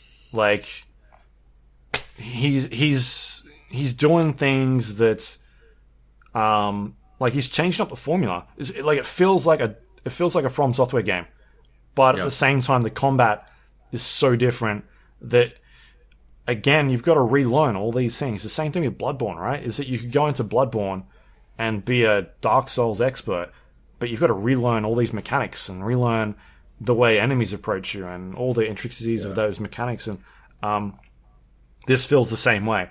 Like as someone who's played a shitload of Dark Souls and Bloodborne, you can you can go into it and um, definitely hold your own way, but you're gonna have to relearn the combat. Like, and it takes a while. It takes a while to get to get your head around because. Uh, you know, do you just keep blocking or do you parry and you, you miss time that you're getting damage taken off you? Um, but I just don't know. I just like there's things about it where I'm like I feel like Dark Souls did it better. Um, But it, it might surprise me. Like I might get to the end of it and be like, actually, no, I changed my mind. I think it's a better game than Dark. But that, that's a huge benchmark. Like Dark Souls three, I fucking loved, and two. Yeah. Um, Yeah. So I at this stage, I just don't. I'm not 100 percent sure Right. how I feel about it. It could be because it's fucking challenging. Like I'm getting destroyed all the time, and I just don't know where I'm supposed to be going. a lot of it. Uh, I want to play it. Oh, Um, it sounds awesome. yeah, it's it's definitely good. It's definitely good. I think um, people really enjoying it will enjoy it, but it's different. It's extremely different to stuff they've done before. Yeah. Well, not ex- But still- not extremely different. Like it feels it feels familiar, Yeah. but it's like they changed up the formula, all this new stuff. Whereas the items, you look at an item, you're like, oh yeah, okay, that's from uh, that's a From Software item. That makes sense. Um, Yeah. But it's the bits around it, the traversal. Um, you know, having things be on elevations now, um, being able to grapple on stuff, the changes in combat that really uh, changes that game. Like you, you, you're still going around areas and and getting onto idols and, and fast traveling around and unlocking um, rest points. Um, you're still, uh, you can still like each time you kill one of these little, like mini bosses, they drop prayer beads, and once you collect four, you can upgrade your vitality and your your um, posture, so you can take more posture damage, and also you've got more hit points now. Um, there are seeds that you find out throughout the world that you take to one of the ladies, and she upgrades your your flask so that you can drink So this it's drink more. because if you think about it, right, Yeah, Souls games have always been a sort of 3D Metroidvania, yeah, right? But this is taking it to the next level, really. Mm-hmm. It's taking the Metroidvania concept to its nth degree. It's going all the all the way fucking Castlevania with it. Castlevania? No, all the way Metroid with it. Like it's going very, very deep into the that system where it's it's trying to get you to just focus on the slow build, that one character, not the RPG stuff, Yeah. like, but returning to certain places, exploring, etc., etc. Sounds fucking amazing. yeah. I can't wait. It's good. I'm just Stop talking about it. I'm just in that mindset at the moment where I don't know where it sits on my scale, and that could be because I haven't played enough. Like I don't know how ridiculous it gets. Um, Yeah. but yeah, it's definitely challenging. Like having to learn the moves. Like pretty much every like area will have one or one or two of these bosses. And you're like fuck. As soon as I, I see them come up on the screen, and I haven't killed the one that I found like four four fucking areas ago, I'm like, oh shit. All right, here we go. And sometimes it's one of those things where you just need a break. You come back Yeah. and you beat it in two goes, Yep. and you know all of a sudden That something clicks. the um the Dragon Rider in Dark Souls three. yeah. Fucking I must have just slammed my face against that wall so many times and then I just like came back and started up the next morning and walked in and beat him that first fucking try. I'm like, you are fucking kidding. Yeah. Oh man. It's always good though. Like he it's it's success. It's just like, why didn't I do this yesterday? Why like I yeah. I don't think I actually did anything different. I just fucking did it correctly this time. I just stopped fucking up. Obviously you do it. You do shit different. But yeah. Yeah. Uh, the Yeah, art style's alright, stop great. talking about it. the art style's great. Stop talking it's, about uh, it. Stop talking about it. The only criticism I have is God damn it. the uh, Bloodborne. You remember Bloodborne? How it had that same sort of look about it, like this gothic. Yeah. Seems like shit looked all the same. I was kind of worried at the start of of Sekiro that everything was going to look the same, um, and it does feel that way quite early on. But then they eventually start changing up some of the environments in there, um, which is good. So I mean, it gets there in the end. Um, we'll keep talking about this next week for sure. Probably the next two weeks, I would say, at least. I would say because there's a lot we won't be able to talk about next week anyway because it's so easy to spoil shit with a one of these kinds of games. Yeah. So Uh, we'll still have to tap dance around a bunch of stuff. Yeah, hopefully I haven't guys. spoiled anything don't think you about it. I don't think you have. The game is out now. I mean, we we can't post this until the embargo, so this will go up um, when the game's released. Um, but yeah, I, I'll add that I'm playing on PC.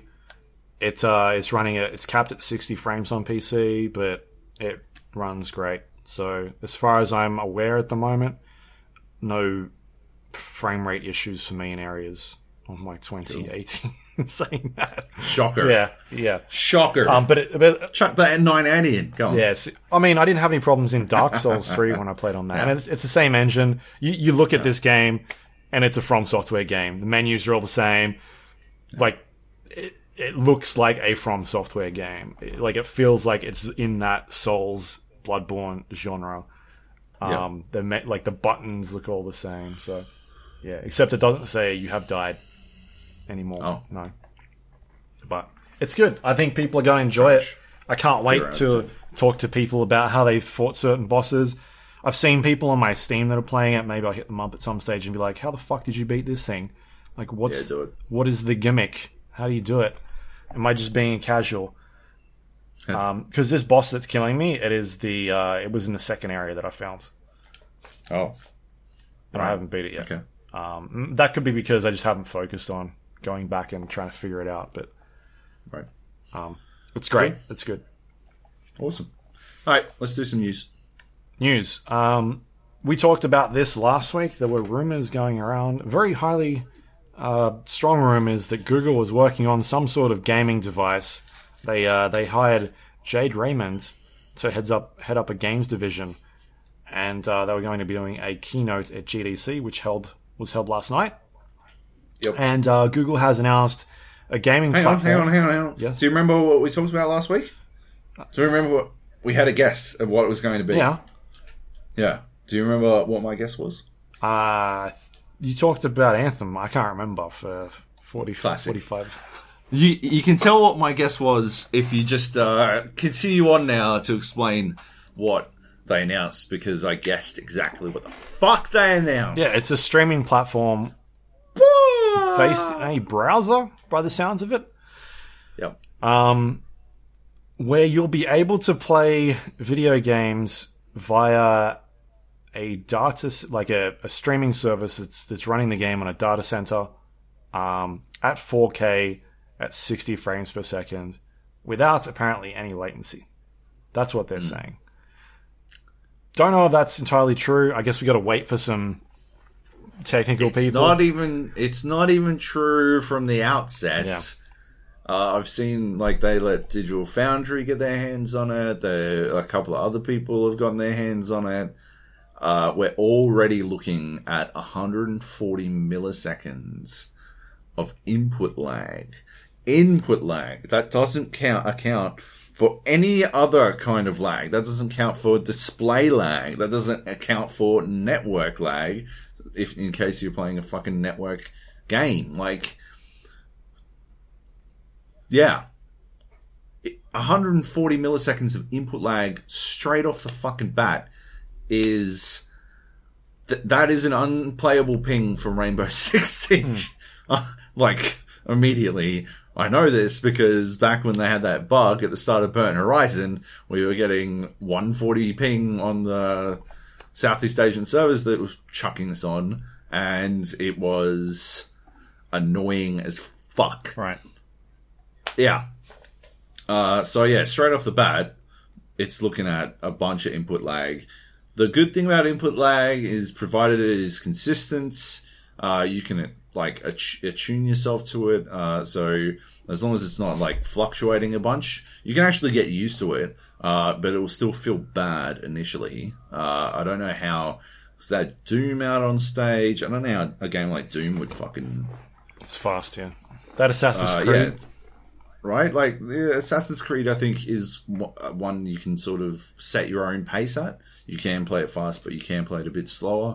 So that works. But Doom, it, you're supposed to be ripping and tearing. You're supposed to be moving forward. Especially Doom Eternal is one where you're supposed to be, like, you're charging fucking ahead. So it's a bit of a weird one, in my opinion. Not that any of it matters. Uh, Australia isn't in one of the launch territories for it. So. Uh, yeah, it won't be coming here. Uh, I have seen numbers 15 meg, uh, fif- 15 meg- megabits, megabytes. Yep. Which, which one's little b? I can't remember. Capital M. Oh, Um, is the worst case scenario, uh, which is significantly higher than many people have in Australia. Yeah. Is that not the average? Hey, Is that not like yeah, the, it might the it might be the average ad- adjusted like for what you know high high bandwidth b- bastards like me because I'm on like what effective 98s, uh, 40 up, right? Most people don't get that. Most people don't get anywhere close to that. And 15 is their worst case scenario. Yeah, so most people aren't going to be able to play it here. So that's cool. Not that it matters anyway. I'm not that interested in it, to be honest. Uh, I don't. I don't know. I want a little bit more fine control over my games. They haven't announced any pricing models or anything either, so it's not like we've got any idea of what that that's going to entail. Yeah.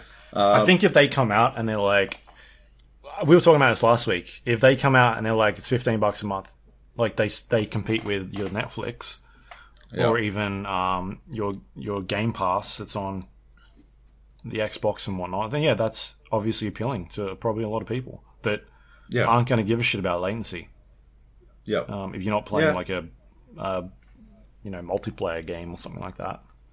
yeah. It's just going to be fucked for multiplayer games, and I think, you know, I think most people want to be able to play Fortnite. They want to be able to play fucking PUBG. They want to be able to play Apex or Rainbow or Counter Strike or Dota or League of Legends. The large majority uh, of video games being played are multiplayer, which is why I don't see how this is necessarily going to make the dent that some people think it is.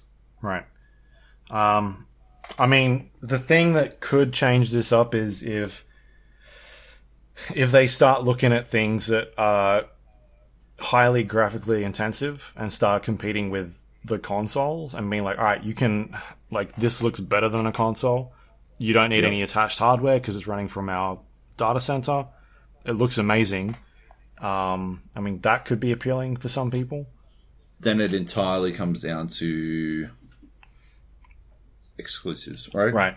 And so, what- Because why? Like, what, if if you weren't a giant fucking gaming dork like you or I, right, and you didn't have an Xbox and a PlayStation and a Switch and a fucking fourteen hundred dollar graphics card in your PC, like, what would you? You'd have to pick one, right? What would you pick? yeah. I'd probably pick PlayStation. Probably that's where I'd be right now. Uh, if I only had one, I'd probably be on PlayStation for God of War and Spider Man, and I'd probably be playing Fortnite. To be honest, uh, well, Apex at the moment. But um, like, yeah, if I could only pick one, I'd probably pick PlayStation. But I could see why you might probably pick Switch or you might probably pick PC, depending on how you were so inclined. But it would be because of the exclusives. It would be because of Mario, or it would be because of uh, whatever, like a billion fucking PC exclusives. The, actually, I'd probably be on PC if I was on anything. I don't know why I said PlayStation. I'd be wishing I could play God of War, but yeah, I'd probably be like, oh yeah, I'm good with my PC. Um, yeah, if they don't come out with any exclusives, then I don't see why you'd get that. I don't see why you'd get it. And at the same time, I don't think I don't think they can do exclusives. At this stage. Uh, yeah, it's way too early, right? Uh, and I don't think they can do exclusives that would really leverage the uh, hardware. Right. Yeah, unless it's indie know. stuff or Yeah, sort of like what Yeah. Fortnite, sorry, not Fortnite, Epic has done with with um some of their stuff. I mean, they've obviously gone after Yeah. some big AAA games, but yeah, that's just like exclusive deals for a year and whatnot. yeah. Timed exclusives. Yep. Um, yeah, and they don't count for shit. Um, all right. Anyway, what's it? What's next? Uh, Beth- just- Bethesda. Just oh, quickly, go. the controller. Oh, yeah. What do you what'd you think of that? I only saw a quick. Looks like a generic controller. I didn't think it was terribly special, terribly bad. I don't know. Yeah, looked fine. Right. I don't know. Looked like a first gen PlayStation controller to me. Okay, fair enough. Ah. Yep. All right. Uh, next up, uh, Bethesda is going to be at E3.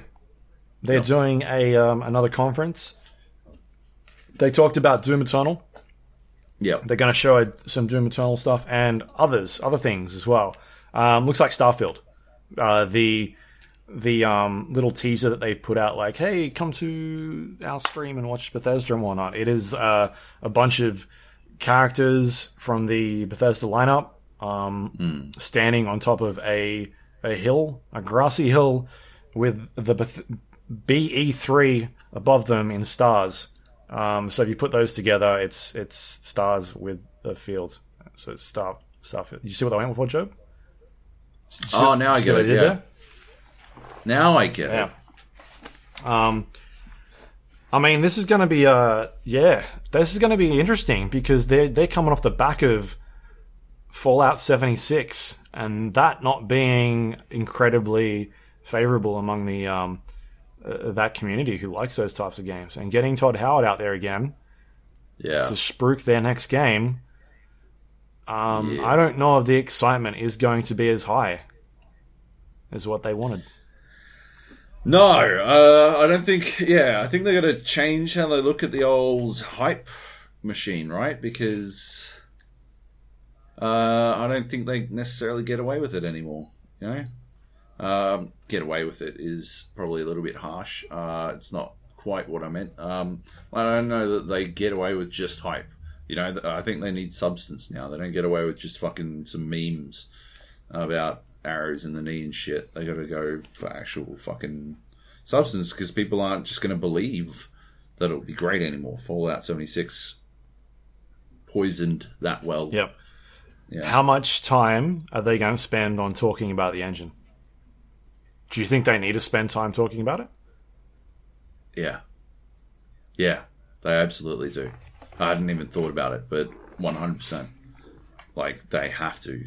It has to be a huge focus to convince people that it is capable, that it's not Gamebryo version, I don't know, fucking 8000 or whatever the fuck. Yeah. They're not going milking that same fucking dry cow. Um, yeah. No, that's a really good point. Yeah. Right, yeah. Um, anyway, I'm looking forward to, to seeing more of whatever Starfield is, but also Doom. Um, yeah, I think Doom looks sick. I've talked about it before. And obviously, they're going to spend time on Fallout 76, talk about, I guess, what they're doing with that one, how they're planning on on uh, saving it. Um, do you think there's going to be any other surprises? Uh, don't know. I don't know. I don't think so. Could there be? I mean, I guess I'll be surprised if there is. So, in that sense, yes. Yeah. I don't know. Um. Yeah, I can't think. I, I think they will try to give us the. I think they'll try to go the No Man's Sky 2.0 relaunch of Fallout 76. I think that'll be their big fucking play. Right. Their biggest play. Okay. Because they need, I think they need that to succeed. Or at least be better than it is now. Yeah, it's the good faith thing, and they can definitely turn around. Uh, we've seen it Yeah. happen with No Man's Sky. I did, I still didn't like what they did, but they spent a shitload of time on that game, um, and a lot of people liked it. The big one for me is Sea of Thieves, right? They, um, that game was, I mean, we liked it when it came out, but a Yep. lot of that was like the thing of, oh, you can see the potential here, but it's not very good. And they spent a year. Uh, and I'm excited to get back into that game like next week. Are they launching? I think it's their one year anniversary very soon. Yeah, Um, it would there be. might even be a trailer in the next, probably by the time you listen to this. Um, so we might know what's going on now. I'm so keen to get back in that. I still love that game um, from what we've played recently. I haven't seen a bunch of the new content in in like that game still. Um, they added uh, some new voyages and things you got to do to do those voyages, and because we've been so busy with everything else, I just haven't had a chance to check any of that out. So yeah, it's entirely possible that they spend a bunch of time trying to fix that game, or they could just be like, well, fuck it, we've got Starfield coming out, and we've got the next Elder Scrolls um, game, so we'll just cut our losses and and go to that. But at the same time, I'm like, I don't think they can. They've they need to f- fix it or do something to it to get like the goodwill back from their fans. Yeah, Yeah. I agree. Anyway. Uh, next up, Modern Warfare 4 will not have a battle royale or specialists. Yeah, so I guess we were hinting at this earlier, but yeah, they they've come out and said that it will not have these two things that have sort of become, I don't know, critical by parts of the series, specialists in particular, but like Battle Royale is why a lot of people bought Blackout. Uh, I don't think there's any fucking question about that. Uh, and it's it's it's weird to me. What they need to do, in my opinion, is take Blackout and spin it off, call out Call of Duty Blackout into its own fucking thing as soon as fucking possible. Right. Make it its own thing right fucking now, because I mean, if if we get too close to Modern Warfare 4's launch, and they're like, uh, people know what Call of Duty is like Yeah. right? There is it becomes less fucking supported as time goes on.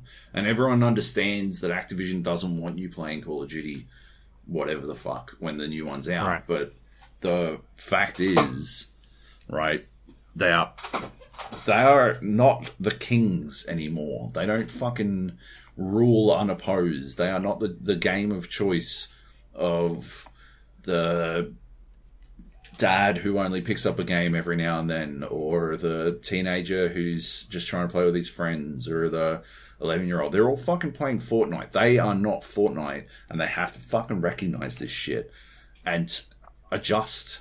They have to adjust right now. And I don't think they will. Yeah. I think they're going to continue trying to do the same shit until they have pissed away any anything that the series still has. Right. Yeah, man. I was talking to um, somebody the other day, um, and they were like, they were talking to me about games. Like they're not in games at all, um, and they were like, "Oh, my kids are like they've they- they're not playing Fortnite anymore. They've jumped onto this other new thing." And I was like, "Oh, it's probably Apex, Apex Legends. Yep. Yeah, Like that'd be what it is. Um, like that that is yeah, that's what well yeah, that's my little uh nephew apparently only watches Apex videos now. My Yeah. little brother plays Apex on PlayStation now. I'm never playing it with him on PlayStation. It's I'm play I've, I've done enough PlayStation uh, for one, uh, Apex for one lifetime. I played it at the IGN offices and it was um, frustrating yeah, not being able to hit shots I know I can fucking usually hit. yeah, And it's just like it's that whole, you know, how positioning is so important in games, but I still, I was still positioning myself the way I would on PC, but I can't hit the shots that I would on PC. Uh, because you're so- looking at the ground and now you look at the sky. Exactly. I'm like, fucking, how do I shoot? Where's the mouse button? Um, yeah. Yeah, I it's getting fucking punted. Um, I did have a good game. I think I, I told you. Mm-hmm. Uh, I grappled into a dude, shot him with the shotgun, got fucking tons of kills. It was a good one. That was a good one. Anyway, uh, yeah, So yeah, need to evolve. Uh, yeah, They I don't know, man. I, I like we said before when we're talking about this stuff. It's I'm curious to see what they do with battle royale, including um, Battlefield. Like they, it needs to be separate. I, I think it's the biggest mistake they've made by having it in the game, uh, especially Yeah. considering how successful it was for Call of Duty.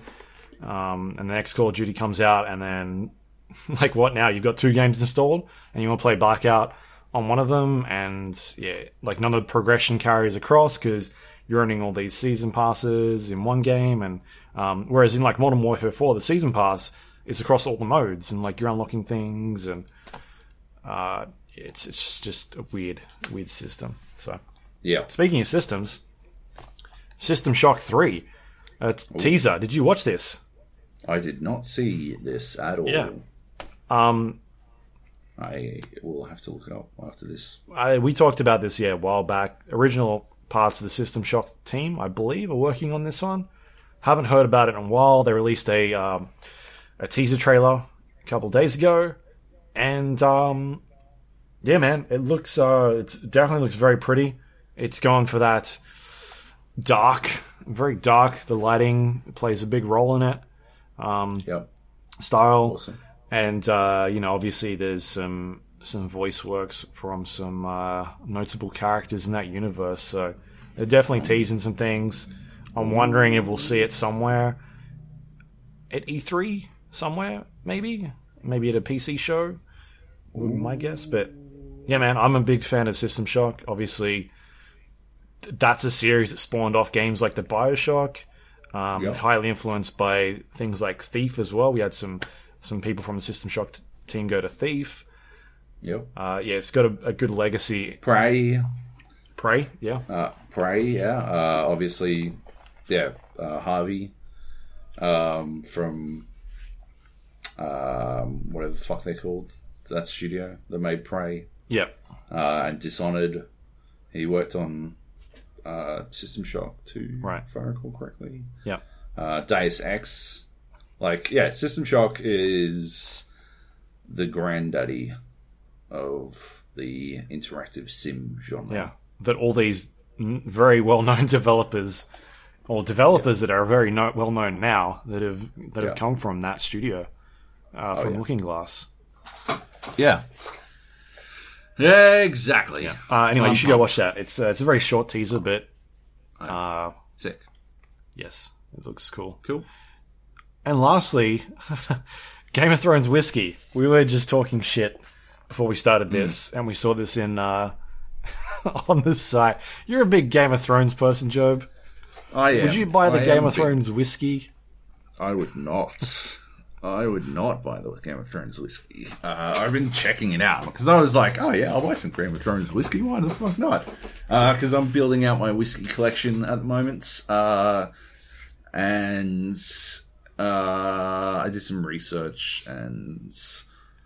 Apart from largely being that peaty bullshit that I fucking hate, um, yeah, it's uh, oh, but like overpriced. It seems like it's largely just they've slapped a extra twenty bucks on the price. Got to pay for that license somehow. for for the yeah for the fact that it's in a Game of Thrones bottle, which is fucking insane to me. Hmm. Um, yeah, but yeah, there are a bunch. There's one bottle that's not coming to Australia, right?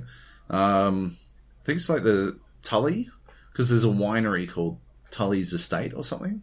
So I believe that one's not actually going to make it to Australia. Uh, there's like a full blown licensing issue. It'd be like House Hungry Jack's, oh, sorry, House Burger King, because there's a Burger King here, so we call it Hungry Jack's instead. Yep. Um, but yeah, uh, yeah, I haven't. I, I, I don't know. I, I wouldn't go in. Although the bottles, the bottle like for the the Night's Watch looks pretty fucking cool.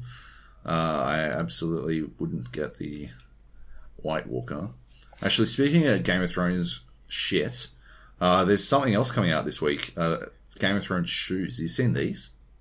No, While we're on topic, would you get Game of Thrones whiskey? I should ask. no, I don't watch. I haven't No? watched Game of Thrones in since season two. Oh, really? Okay. I stopped. I think halfway Fucking- through season two.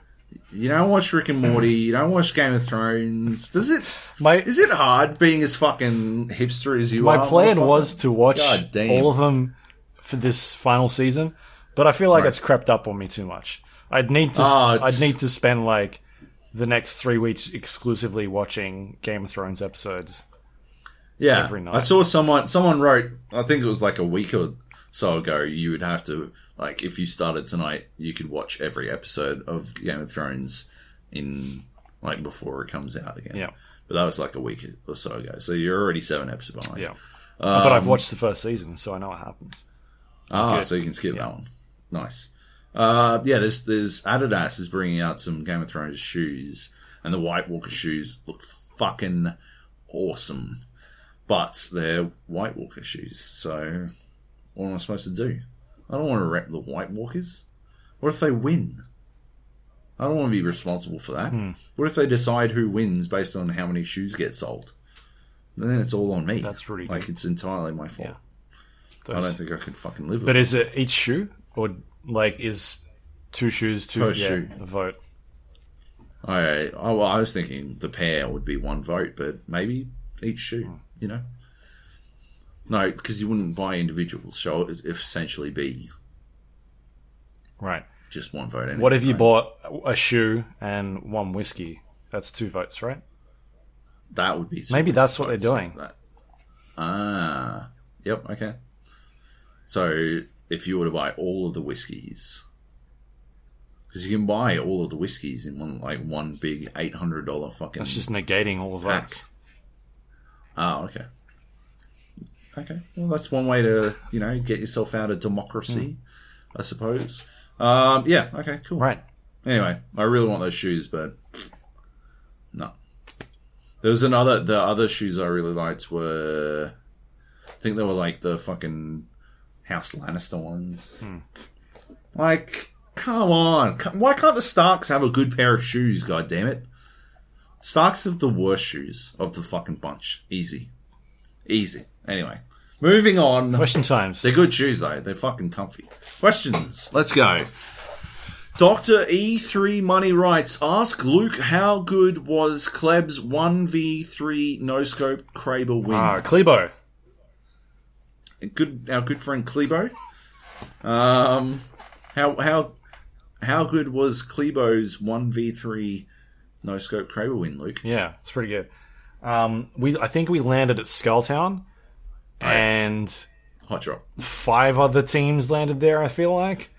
Oh, yeah, Um, that's a hot drop. I don't know if this is the same game, but there was definitely a game where we landed there. The other two guys went down, and then I had no weapons and basically revived them, and then we went elsewhere, um, and then came back, and that could be the game that, that we won.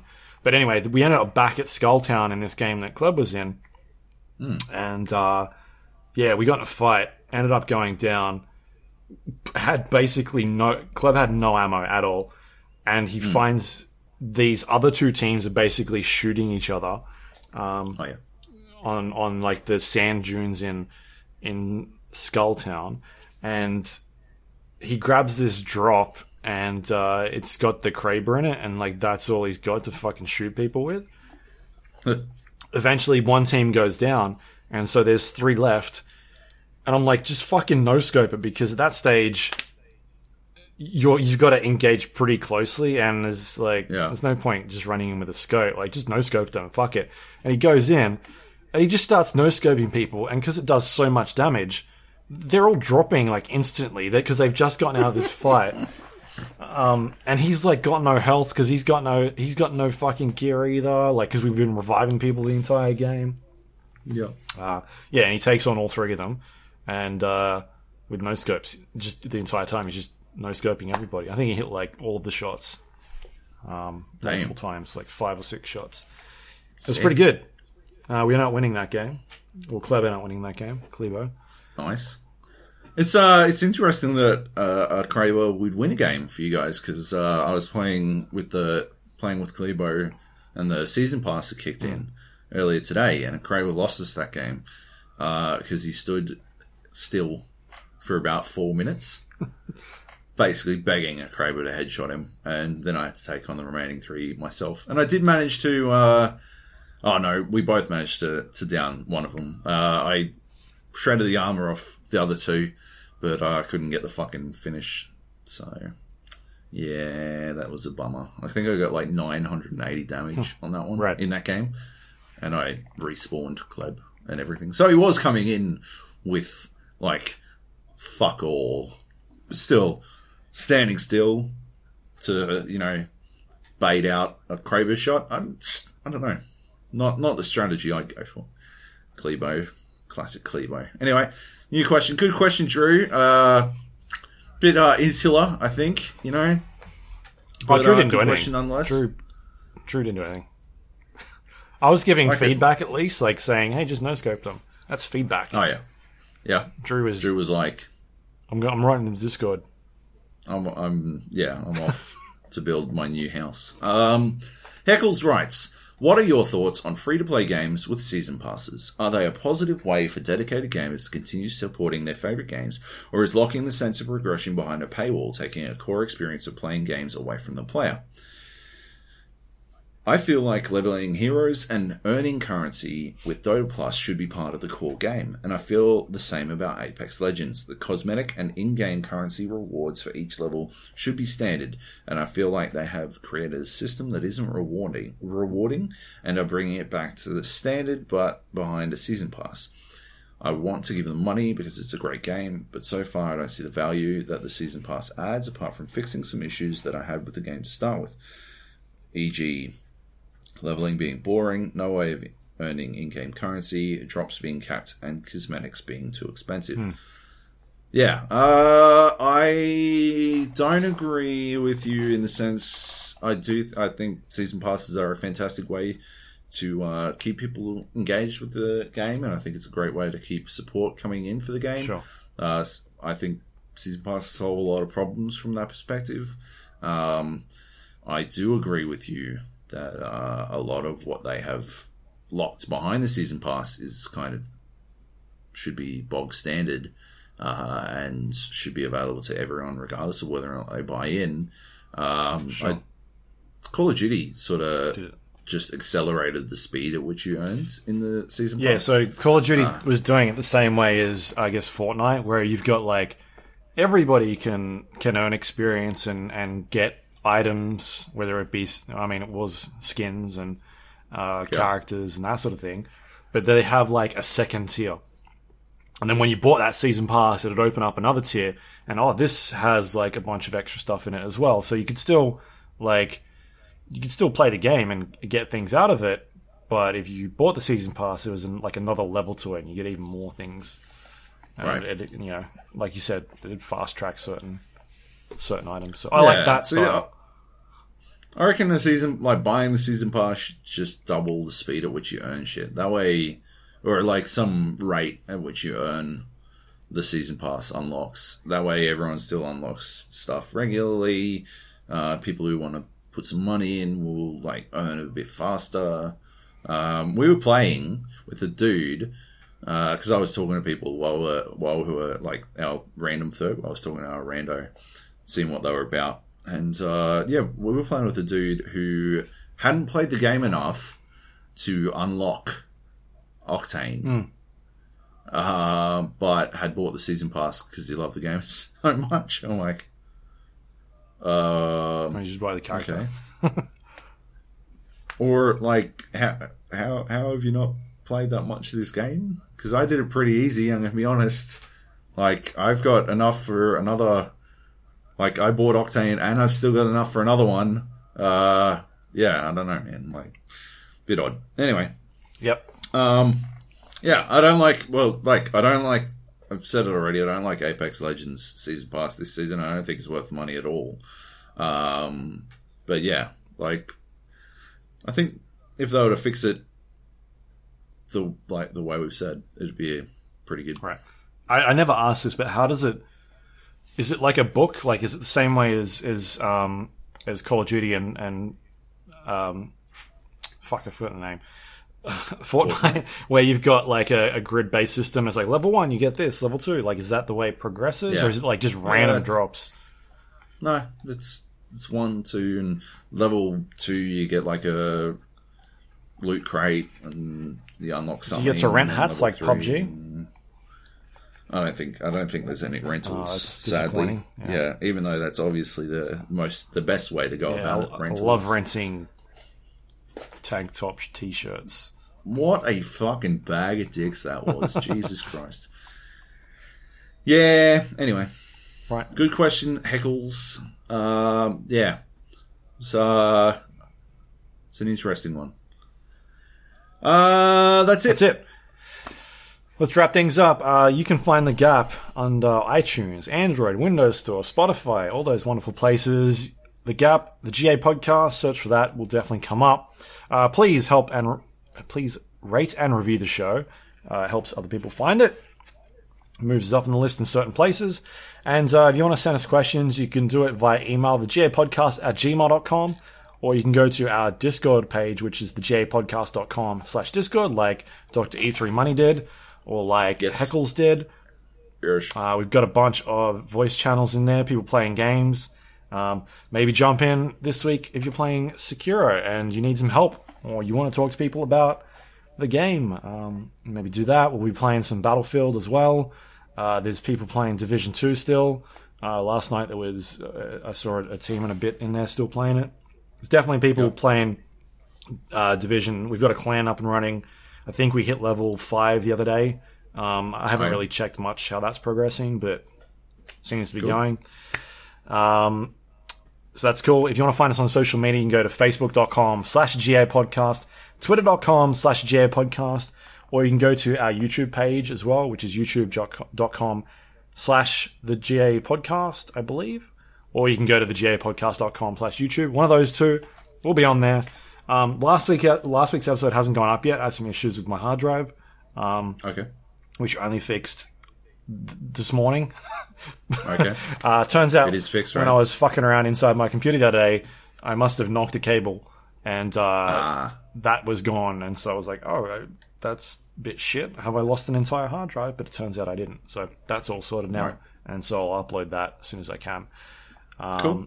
And I'll try and put some footage up of Sekiro. Only issue is I can't put a lot because of my embargo details, but I'll I'll do what I Oh, can. Okay. Okay. Um, if you want to check that game out and me dying a bunch, fine. You can go to our Spotify page, thegapodcast.com slash Spotify as well, if you want to do it that way. So people listen on Spotify, which is cool. Um, The website, thegapodcast.com, has got links to all the things we just talked about, including past episodes of the show. If you want to listen to some of those, that's that's fine by me. Do it. It's the best. And uh, that's it. all run thanks to our Patreon members. If you want to help support this show, you can go to patreon.com slash GA podcast and subscribe there. Uh, a little bit of money helps us pay for, for costs on the It website. And you're the best. Keeps things running. And I think that is it. Anything you want to uh, pimp out this week that you've been working on? I spoke to the coach of August. That'll be going out this week. It was supposed to go up last Friday, but for very obvious reasons, I didn't put it up. Uh, so we'll put it up. I decided I'd delay it till the finals of the Oceanic Cup, which is this weekend for Rainbow Six. Uh, so you can go read that. They're former Atletico. Um, probably, if any team is going to beat Fnatic in this cup, it's going to be August. And if any team is going to beat them in the Pro League, it'll be August as well. Um, but they've been like super on form lately as well. So there's fingers crossed they can get it done. Uh, it'd be cool to see someone take Fnatic down just because it would mean such good things for the scene. Um, so yeah, that it was a pretty interesting chat. I asked him, uh, asked him about what he thought about Burnt Horizon, and he was like, "Uh, yeah, it's not coming into competitive playlist for three months, so I'll talk to you about Wind Bastion instead." I'm like, "Yeah, it's an Aussie Cup, and these are Aussie operators. So if you could talk about the Aussie operators in map, that'd be fucking cool. Uh, answer the questions I asked instead of the ones I didn't. Cool." Yeah. Uh, so yeah, I had to go back. But actually got some really good insight into what they think of uh, Kaid and Nomad anyway, so turned out pretty good. Is- is- Uh, is Is Kaid like viable? I feel like he is. yeah. Yeah. Yeah. Uh, yeah. Kaid's definitely viable. Yeah. I mean, it's just options, right? That's that's what I feel is the biggest thing that they're doing in uh that they'll be doing in the in the season four is adding extra options uh to allow people more ways to Do certain things, yeah. do certain things. Yeah. Yeah. To make it make the ide- like the choice of banning a bit harder. Uh, speaking of Rainbow Six, head to IGN for a huge preview I did uh, about year four, and there's some video and there's some sick kills. And uh, the fucking IGN wizards managed to edit out you yelling vagina over and over again. Uh, so suck my dick, Luke.